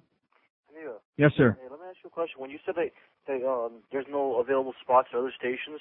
Has your agent been act- actively seeking other spots, or, I mean... My agent is as useless as breasts on a bullfrog. Yeah, and uh, I just... That's why, that's why I'm here today, sir, because my agent is busy thinking, pretending that he's a uh, sports agent, that he's a uh, he's a wannabe. My agent, my lawyer, good friend, nice guy, but is as useless as breasts on this microphone. I just hope you don't have to compete with Hendry, and... um. Listen, another thing, with uh, as far as Chris Moore is concerned, you don't know what he's doing now, do you? No. And I was like, all right, no problem. All right, thanks. I'm probably uh, playing with it right now. five six seven oh five six oh, pound five sixty on the A T and T wireless line. Christina Moore they want to know about. How do you like that? We're sitting here having a nervous breakdown. They want to know about. Moron. Mm-hmm. Any spy reports on uh, Jigs from the other night? I didn't hear it, of course, being at the uh, arena myself. five six seven oh five six oh, pound five sixty on the A T and T line. Here's Coral Springs. Hello. Neil, did you see the front page of the Sun Sentinel today about this new college, the Patrick Henry College? Yes. Isn't that... Un- goody, goody two-shoes, right wing. We won't uh, touch anybody. We won't do it. We won't touch ourselves. That's just what we need, baby. That's, that's un- They'll be coming down to Florida next. It's unbelievable. Yeah. Why, why is it unbelievable? Well, it's... it's, it's we're it's heading part of that the American direction. Sickness, man. It's hypocrisy. Everything is evil. Everybody's got to be a goody two-shoes. And the fact is, the overwhelming majority of the public don't want anything to do with them. Yeah, but they but they but they get the voice. Their voice is out there, like this wacko Pat Robertson. Yeah, They're, his voice is out there. Everybody. Yeah, he's got a voice, all right. And they keep they keep putting that smug, smiling son of a bitch on here, and nobody pays any attention to him anyway. He's small potatoes now. Well, that's what. But I could see him with, with college like this. This will be right up his alley. It'll, it'll fuel him and, and, yeah, and, and right the other wacko. Yeah, right. Okay, see you at the passport office. Okay, just calm down. Hysterical. Five six seven oh five sixty pound five sixty on the A T and T line.